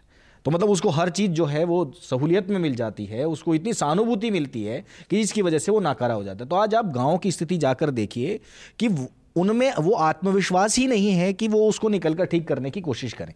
तो ना ना तो वो प्रयोग धर्मी है, ना उनको ये सहायता मिल रही है। जैसे मेरा ये कहना है कि मुआवजा और सब्सिडी और इन सब की जगह आप एक किसान को इस बात के लिए पैसा दीजिए और इस बात के लिए असिस्टेंस दीजिए कि वो जो एक हेक्टर भी ज़मीन है उसमें क्या कर सकता है और हम्म। बेहतर क्या कर सकता है तो इस तरह की चीज़ों को मतलब एक नया तरह का बात सोचने की हम्म। ज़रूरत है ठीक बात है नहीं मतलब एक दो एक दो चीज़ें हैं मतलब जो आपने कही कि एक तो निर्भरता ज़्यादा है इसमें कोई शक नहीं है कि कृषि पर निर्भरता ज़्यादा है तो दूसरा ये है कि आपको इसका दूसरा पहलू इसको दूसरे तरीके से सोचना देखना देखने की भी ज़रूरत है कि आप जिस सेक्टर पे जो मैंने संक्षेप में पहले भी कहा कि आप जिस सेक्टर पे सबसे ज़्यादा आज ध्यान दे रहे हैं, सर्विस सेक्टर या मैन्युफैक्चरिंग में यहाँ पे, वहाँ पर आपकी जॉब की जो ग्रोथ रेट है, वो जॉबलेस है, वो आप तो आपको कृषि को ये सब्सिडी या ये जो ये जो कुशन देने वाली चीज़ें इसलिए भी आपको करनी है, करनी चाहिए, जब तक कि आपके पास परमानेंट सोल्यूशन नहीं है। ताकि वो उस जो ओवर डिपेंड जो पॉपुलेशन है जिसको वो अकोमोडेट कर रहा है, उस उस, उसको एकदम से सड़क पे ना ला दे नहीं तो वो और बुरी स्थिति है, क्योंकि आप जब भाई उनको कहीं एकोमोडेट तो करेंगे। अगर ये पूरी तरह से बेरोजगार हो गए, अभी तो वो कृषि में फिर भी लगे हुए हैं तो वो जाएँगे कहाँ लोग? नहीं, अतुल जी, ऐसा है, जैसे ना पाँच साल से एक ट्रेंड है कि बारिश होने का, ओले गिरने का समय बदल गया।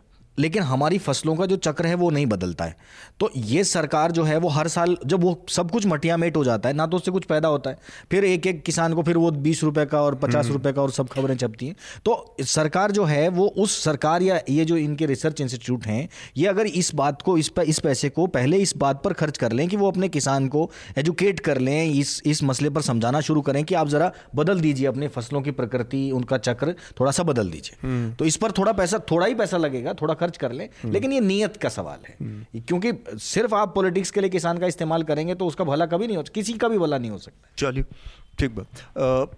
अगले उस पर विषय पर चलते हैं। संक्षेप में दो विषय हैं जल्दी से इनको हम वो करेंगे। एक तो सोनिया गांधी का डिनर हुआ तो ये डिनर हुआ जिसमें 20 पार्टियाँ के लोग इकट्ठा हुए। मुझे जिस चीज़ जो चीज़ थोड़ा सा खटकी वो ये थी कि तेलुगु देशम पार्टी ने एनडीए से अलग होने का फैसला कर लिया था फिर भी उसको उसमें निमंत्रित नहीं किया गया। दूसरी ये कि कम्युनिस्ट पार्टियाँ जो दोनों थी उनके कोई बड़े नेता नहीं गए लेकिन उनके प्रतिनिधि आए थे। इसमें कोई संदेश है आनंद मतलब ये तो है कि एक बड़ा अलायंस बनाने की शुरुआत सोनिया गांधी ने पहल की है। संक्षिप्त में जो आ, ये जो पेनल्टीमेट ईयर है ना तो जो आम चुनाव से एक साल पहले, पहले का हाँ। समय है तो इसमें जो छोटी पार्टियाँ होती हैं जो घटक दल संभावित घटक दल संभावित गठबंधन की ये थोड़ा कूद फांद करने लगती हैं। नहीं ये, ये हाँ वो अपनी संभावनाएँ तराशती हैं कि क्या ऑप्शंस क्या विकल्प इनके पास खड़े हैं ये इतनी जल्दी पत्ते खोल देंगे जाके कांग्रेस के साथ बैठक भी कर लेंगे तो टीडीपी भी जो है अब अभी कई लोगों की नाराज़गी देखिए दिखी दिखेगी मतलब एनडीए से मतलब ये मनाने उलाने का 2018 जो है घटक दल हर आदमी अपने अपने घटक लिए बार्गेन की हाँ, स्थिति हाँ, घटक हाँ, लेन देन कर सकता है। तो घटक दलों की नाराज़गी का वर्ष रहेगा ये। तो, तो, तो उसके कई कारण हैं। तो क्योंकि बाज़ार में अपना जो है हवा देखना देखना। रहे अमित ये डिनर पार्टी को लेके आपको क्या लगता है कि एक कोई ऐसा गठबंधन बन के निकल पाएगा जो कि नरेंद्र मोदी की सर्वशक्तिमान सत्ता को चुनौती दे सके 2019 में? तो मैं अपने आप को काफ़ी इनएक्सपीरियंस मानता हूँ इस मास- मसले पे। चलिए राकेश जी से बात करते हैं। राकेश जी अ, क्योंकि आप तो अच्छा मैं एक छोटा सा डिस्क्लोजर इनसे आप पर पूछिए हाँ आप हम और चूँकि हम और राकेश जी ने साथ साथ में ही दिल्ली में पत्रकारिता में काम शुरू किया था दो हज़ार पाँच छः में। तो आप बताइए आपको चूँकि पॉलिटिक्स लगातार आपने कवर की है यहाँ पे और स्टेट्स में भी रह के तो ये इससे क्या कोई मतलब जिस तरह की स्थिति है, जिस तरह का बिखरा हुआ विपक्ष है, उसमें सोनिया गांधी की एक क्षमता तो हमने देखी है, दस सालों में उन्होंने यूपीए को बहुत अच्छे से मैनेज किया। तो उनकी उस प्रबंधन क्षमता को देखते हुए क्या एक बार फिर से जब बहुत बुरी हालत में पूरा विपक्ष है, देश में बिखरा हुआ और एक बहुत ताकतवर सत्ता खड़ी हो गई है, जो कि ऑलमोस्ट इंदिरा गांधी जैसी या जवाहरलाल नेहरू जैसी स्थिति में है अपने को पाती है। उस स्थिति को देखते हुए आपको लगता है कि सोनिया गांधी ने जो डिनर पार्टी आयोजित की, उससे कुछ ऐसा ऑल्टरनेट निकल पाएगा? उतना ताकतवर जो 2019 में, जिसके अंदर जनता भरोसा जता सके कि हाँ ये एक हमारे लिए एक भरोसेमंद विकल्प है। देखिए, ये बिल्कुल ऐसा है, जैसे जब आईपीएल का ज़माना आ गया हो और उस समय में आप 50 ओवर वाले मैच की जो प, पहले 15 ओवर की जो स्ट्रेटेजी बनाया करते थे वैसी वाली स्ट्रेटेजी पर अभी तक काम कर रहे हो। जैसे ये जो पार्टियाँ इकट्ठी हो रही हैं और ये डिनर कर रहे हैं ये हमेशा से होता रहा है इतनी पार्टियाँ इकट्ठी करना और और जिसको कहीं ठौर नहीं है उसको बुलाना कोई बहुत बड़ी बात नहीं है। और आज भी कांग्रेस और कांग्रेस का जो राज परिवार है उसकी इतनी क्षमता है कि वो लोगों को बुलाएँगे तो लोग जाएँगे बड़ा खुश होकर। अमर सिंह जी तो रोने लगे थे पिछली बार जब नहीं बुलाया था ऐसा कुछ हो गया था तो ऐसा सब भी होता है कर भी नहीं मिला था। हाँ ऐसा ऐसा सब होता है। लेकिन जो इस समय भाजपा, बीजेपी की जो कोर टीम है, जो जिस लेवल की राजनीति वो सोच रही है। जैसे वो ये मान चुके हैं कि जहाँ वो 2014 में जीते थे, जहाँ वो 2014 में उनको बम्पर जीत मिली थी, वहाँ उनको नहीं मिलने वाली है, वो एक्सेप्ट कर चुके हैं। वो इसको स्वीकार कर चुके हैं। इसलिए वो उपचुनाव पर नरेंद्र मोदी की सभा करवाने नहीं जाते हैं या कहीं इस तरह का खेल नहीं करते हैं। वो आप देखिए, पूर्वोत्तर में उन्होंने पूरा ध्यान लगाया है। उन्होंने दक्षिण में पूरा ध्यान लगाया है। दक्षिण के राज्यों में वो अलग तरह की स्ट्रेटेजी बना रहे हैं। दूसरा, वो जानते हैं इस बात को कि जैसे टीडीपी जैसे जो सहयोगी अलायंस हैं या जो शिवसेना जैसे सहयोगी अलायंस हैं, जो कि आज सरकारों में हैं, उनको चुनाव में प्री पोल अलायंस के साथ में रखना कोई बहुत बड़ी समझदारी की बात नहीं है क्योंकि कई बार इनकी जो वहाँ की राज्य की असफलता है वो आपके सर पर आती है और जो नए विकल्प होते हैं वो भी आपके पास पोस्ट अलायंस के नहीं बचते हैं। जैसे वाईएसआर कांग्रेस जो है उसके साथ बीजेपी को क्या समस्या है अगर पोस्ट अलायंस करे तो? अगर आज चंद्रबाबू नायडू क्यों नहीं छोड़ रहे हैं? एनडीए नहीं छोड़ा ना उन्होंने इस्तीफा देने आज तो छोड़ दिया। हाँ, आज छोड़ दिया लेकिन उन्होंने इतने दिन में गुंजाइश तलाश की कि उनको मना लिया जाए। लेकिन बीजेपी ने उसको उसकी कोशिश नहीं की क्योंकि वो ये मान चुके हैं उनकी स्ट्रेटेजी ही अलग है। वो ये तय कर चुके हैं कि हमको गुजरा आंध्र आंध्रा में तेलंगाना में इनकी जो जो कर्म है उनको नहीं झेलना है। ये तो बीजेपी की स्ट्रेटजी पे हाँ, आप मैं सोनिया गांधी की डिनर पार्टी और उनकी स्ट्रेटजी की बात कर नहीं मैं ये कह रहा हूँ कि वो जो स्ट्रेटेजी है बीजेपी की जो इतनी एडवांस स्ट्रेटेजी है उसके मुकाबले में ये अभी पुरानी बात है। पुराने तरह की राजनीति है इसको इनको समझना पड़ेगा कि इसके लिए कुछ और एडवांस कुछ करना पड़ेगा। कुछ और अलग तरह की जैसे अभी तमिलनाडु में नए विकल्प खड़े हो रहे हैं। कांग्रेस क्या कर रही है बैठ कर यहाँ यहाँ पर? तो उस तरह की कुछ चीज़ करनी पड़ेगी उनको कि अ, मतलब बीजेपी की राजनीति इस समय ऐसी हो गई है जिसमें आप रिसोर्सेज के मामले में आप मान सकते हैं कि बीजेपी के पास सबसे ज़्यादा। रिसोर्सेज हैं। तो वो ये मानकर चलते हैं कि अगर पोस्ट अलायंस उनको करने होंगे तो वो सबसे ज़्यादा सुविधाजनक स्थिति में होंगे। ठीक तो इसलिए इनको थोड़ा एडवांस सोचना पड़ेगा। ठीक बात है। चलिए अगले उस पर हम विषय की बात करते हैं। आम आदमी पार्टी की बात करते हैं। आम आदमी पार्टी ने अभी के नेता हैं अरविंद केजरीवाल, उन्होंने एक माफ़ीनामा विक्रम मजीठिया को लिख के भेजा है कि जो ड्रग से संबंधित ड्रग के व्यापार से संबंधित आरोप लगाए थे, उसके लिए उन्होंने माफ़ी मांगी है। और उन्होंने ये माफ़ीनामा विक्रम मजीठिया ने बाकायदा एक प्रेस कॉन्फ्रेंस करके सार्वजनिक कर दिया। इसके बाद से उनकी पार्टी के अंदर एक तरह की घमासान की स्थिति मच गई है आम आदमी पार्टी के अंदर।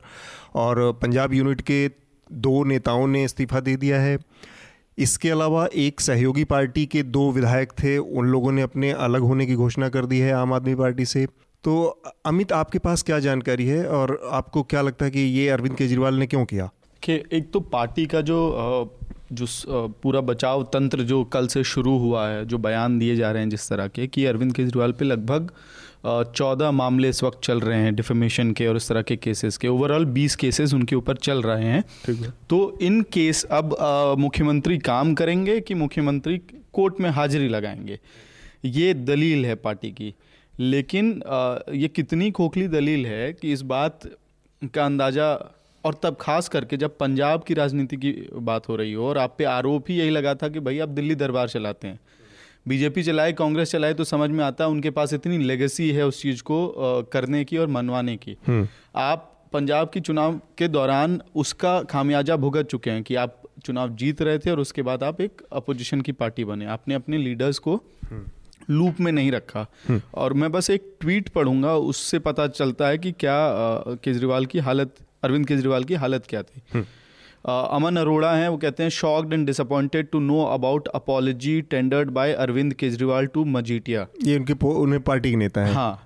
सुखपाल सिंह खैरा फिर कह रहे हैं I fail to understand the timing of Kejriwal apology when STF of PB has stated ध्यान दीजिए केजरीवाल है केजरीवाल जी नहीं है। पार्टी सुप्रीमो हैं मुख्यमंत्री हैं।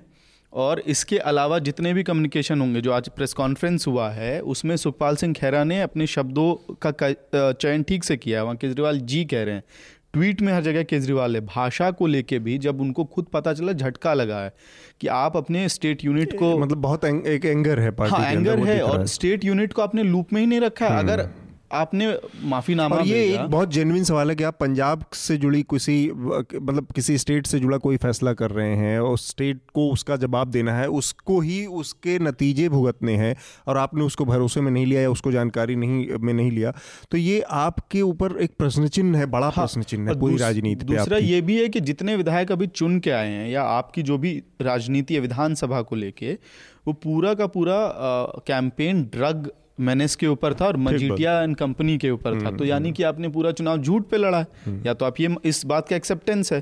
तो इनकी पॉलिटिक्स तो खत्म हो जाती है जो विधायक वहाँ चुन के आए। ठीक बात।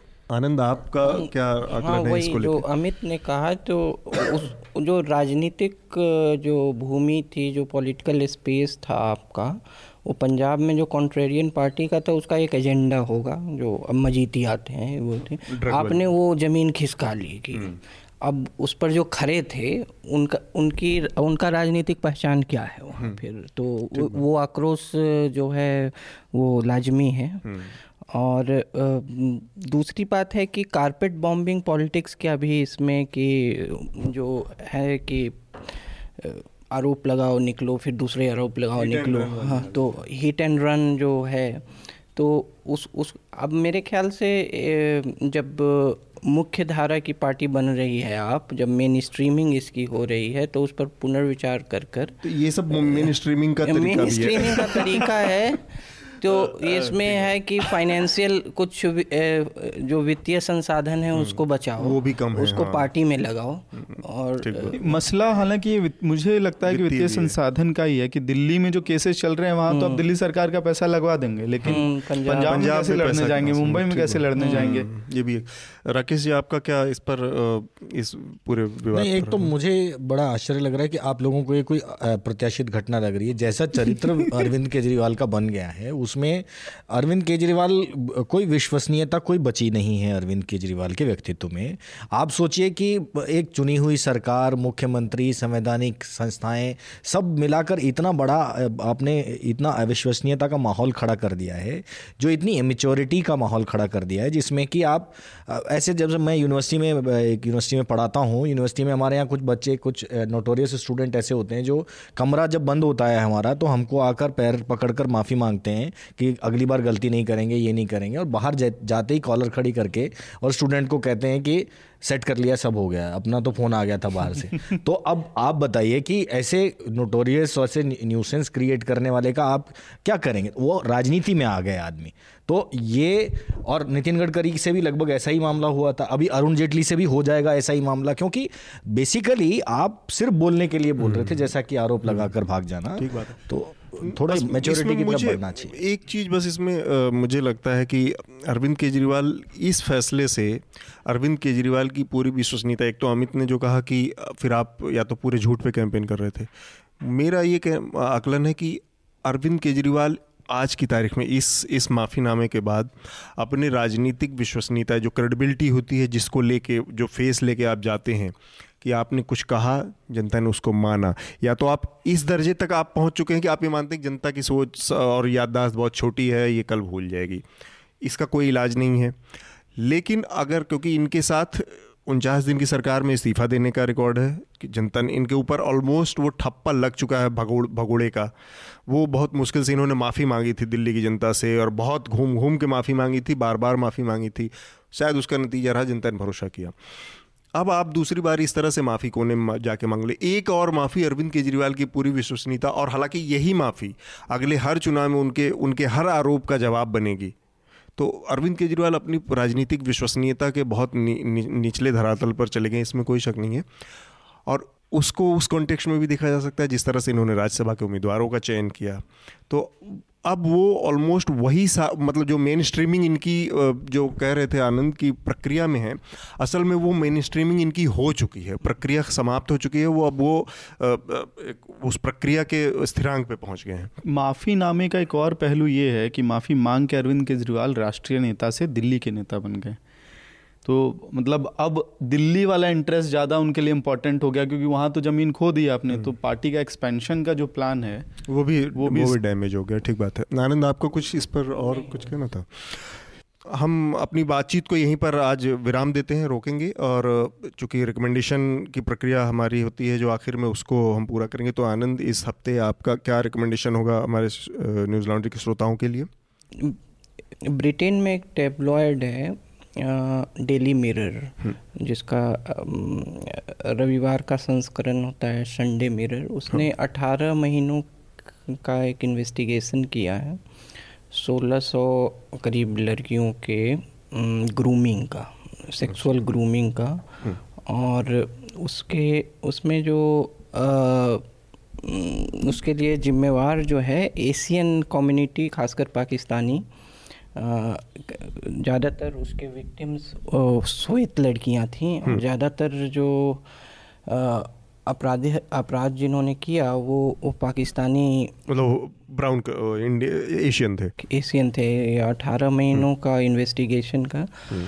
तो इसमें एक बात ये आई कि ब्रिटिश पुलिस जो है उसने कई दिनों तक उनकी बात रिवेन रिपोर्ट्स की बात नहीं मानी एक पॉलिटिकल करेक्टनेस में कि इससे नस्लीय दंगे हो जाएँगे हम्म। लेकिन परसों ब्रिटेन की प्रधानमंत्री थ्रेशा मे ने इसमें अखबार अखबार की तारीफ़ की और इसमें पब्लिक इंक्वायरी का आदेश दिया है। इंटरेस्टिंग तो, है। तो और तो एक इसलिए भी देखिए कि कई बार पॉलिटिकल करेक्टनेस कैसे लाइबिलिटी हो जाती है गवर्नेंस के लिए और हम्म, हम्म। और जर्नलिस्टिक वैल्यू के लिए भी देखिए कि उस इन्वेस्टिगेशन का। अमित आपका क्या रिकमेंडेशन है? मैंने गोदान पढ़ी नहीं थी और इसी हम्म। वक्त चुन जब ये महाराष्ट्र में किसानों, किसानों का आंदोलन चल रहा है तो उसके बीच गुलजार की टीवी सीरीज़ है जो हम्म, दूरदर्शन पे आई थी हम्म। तहरीर हाँ, मुंशी प्रेमचंद की गोदान बारह एपिसोड हैं तो मैं ये रेकमेंड करना चाहूँगा। ठीक बात है। राकेश जी आपका क्या रिकमेंडेशन है? एक बहुत बड़ा एक शो दिल्ली में होने जा रहा है लाल किला पर। एक जानता राजा नाम से एक एक नाटक एक अलग तरह का नाटक यहाँ होने वाला है जो जिसके 1200 शोज़ पूरे दुनिया में हो चुके हैं। और वो जिसमें असली मतलब शिवाजी की कहानी पर शिवाजी के उस चरित्र पर वो आधारित है।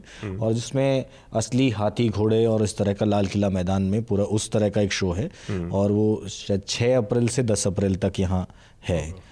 दिल्ली में है तो एक ऐतिहासिक और भव्य नाटक और एक नाटक की एक अलग तरह की विधा के रूप में आप उसको देखने जा सकते हैं। तो एक चीज़ बस मुझे इसमें ये नाटक ये मतलब जिस तरह का फ़िज़िकल नाटक है इसका क्या कोई वीडियो फॉर्म कहीं अवेलेबल है जिसको तो लोग कैसे ये तो यूट्यूब पर या आप कहीं भी देख सकते हैं क्योंकि पूरी दुनिया में इसको बहुत पूरी दुनिया में हो चुका है और अभी तक दिल्ली में शिवाजी पर नहीं हुआ दिल्ली में इसलिए नहीं हुआ कि दिल्ली वालों ने कभी नहीं सोचा होगा। उसमें अच्छा। थोड़ा खर्चा ज़्यादा लगता है कुछ पैसा ज़्यादा लगता है तो इस वजह से। ठीक बात है। तो मेरा रिकमेंडेशन इस बार का है न्यूज़ लॉन्ड्री पे जो कि स्टीफन हॉकिंग का देहांत अभी हुआ इसी हफ़्ते में। तो उनका एक उनकी किताब है और उस किताब में उनका बहुत बड़ा एक डिटेल इंटरव्यू है। उस वो इंटरव्यू हिंदी में अगर पढ़ने की इच्छा रखें लोग तो बहुत ही अंतरंग बहुत ही मतलब विस्तृत इंटरव्यू है स्टीफन हॉकिंग का। जिससे उनके मन की जो एक ऐसा आदमी जो पूरी तरह से अपाहिज थे और केवल जिनके दिमाग ही सक्रिय रह गया था शरीर सक्रिय नहीं था वो आदमी के विचार कितने गहरे कितने बड़े और कितने विस्तृत थे उसको जानने समझने का मौका मिलता है उस इंटरव्यू से तो वो न्यूज़ लॉन्ड्री का पर छपा उनका इंटरव्यू मैं रिकमेंड करूँगा। और हालाँकि मैं पहले ही चाह रहा था कि वो मेरे दिमाग से निकल गई बात कि ये हफ़्ता दो चीज़ों के लिए भी याद रखा जाएगा। एक तो स्टीफन हॉकिंग का दे, देहांत हो गया तो उनकी श्रद्धांजलि उनको श्रद्धांजलि देते हुए और दूसरा आज पता चला हमारे बीच में एक बहुत शानदार अभिनेता हैं इरफान खान। इरफान को पता चला है कि उनको न्यूरो न्यूरो हाँ। उनको न्यूरो एंडोक्राइन ट्यूमर है जिसका इलाज है। हालाँकि उसका इलाज उपलब्ध है और वो अमेरिका या बाहर कहीं विदेश जा रहे हैं उसका इलाज कराने के लिए। तो जो कि अच्छी बात रही इस हफ़्ते तो स्टीफन हॉकिंग से जुड़ी हुई एक चीज़ मैं बता रहा हूँ जो कि एक दिलचस्प चीज़ मुझे एक समय की याद आती है। 1988 में उनका उनकी किताब a brief history of time प्रकाशित हुई थी। एक्चुअली ये interview a brief history of time से में ही है हाँ, जो तो- जिसकी बात मैं कर रहा था। तो अब वैज्ञानिक जब विज्ञान पे लिखते हैं तो उम्मीद किया जाता है कि विज्ञान के ही छात्र या उसमें रुचि लेने वाले पढ़ेंगे। लेकिन वो वो समय ऐसा था जब ह्यूमैनिटीज़ आर्ट्स के स्टूडेंट वो समझे या नहीं समझे ब्रीफ हिस्ट्री ऑफ़ टाइम अपने बुक सेल्फ पे रखते थे। उसका फ्लॉन्ट वैल्यू वो था। मतलब वो प्रदर्शन करने के लिए ही कि वो भी मतलब और मतलब ये उनकी उनकी लोकप्रियता थी। तो स- जो विज्ञान को लोकप्रिय करना भी बहुत आवश्यक है। उसमें स्टीफन हॉकिंग क्यों बहुत बड़ा योगदान है। बहु हालाँकि अधिकतर लोगों को समझ मुझे भी नहीं समझ में आया था। और बहुत जटिल चीज़ों को उन्होंने बहुत साधारण ढंग से समझाया था लेकिन मेरा उतना भी स्तर नहीं है। तो तो लेकिन वो एक समय था नब्बे नब्बे में एक ऐसा समय था जब उनकी इनकी किताब को वो पॉलिटिकल साइंस का स्टूडेंट हो सोशियोलॉजी का है वो भी रखे रखता था। ठीक बात। नहीं, वो किताब तो मेरे ख्याल से one of the best seller और सबसे पॉपुलर उसमें रही है। तो इसी के साथ हम आज की चर्चा समाप्त करेंगे।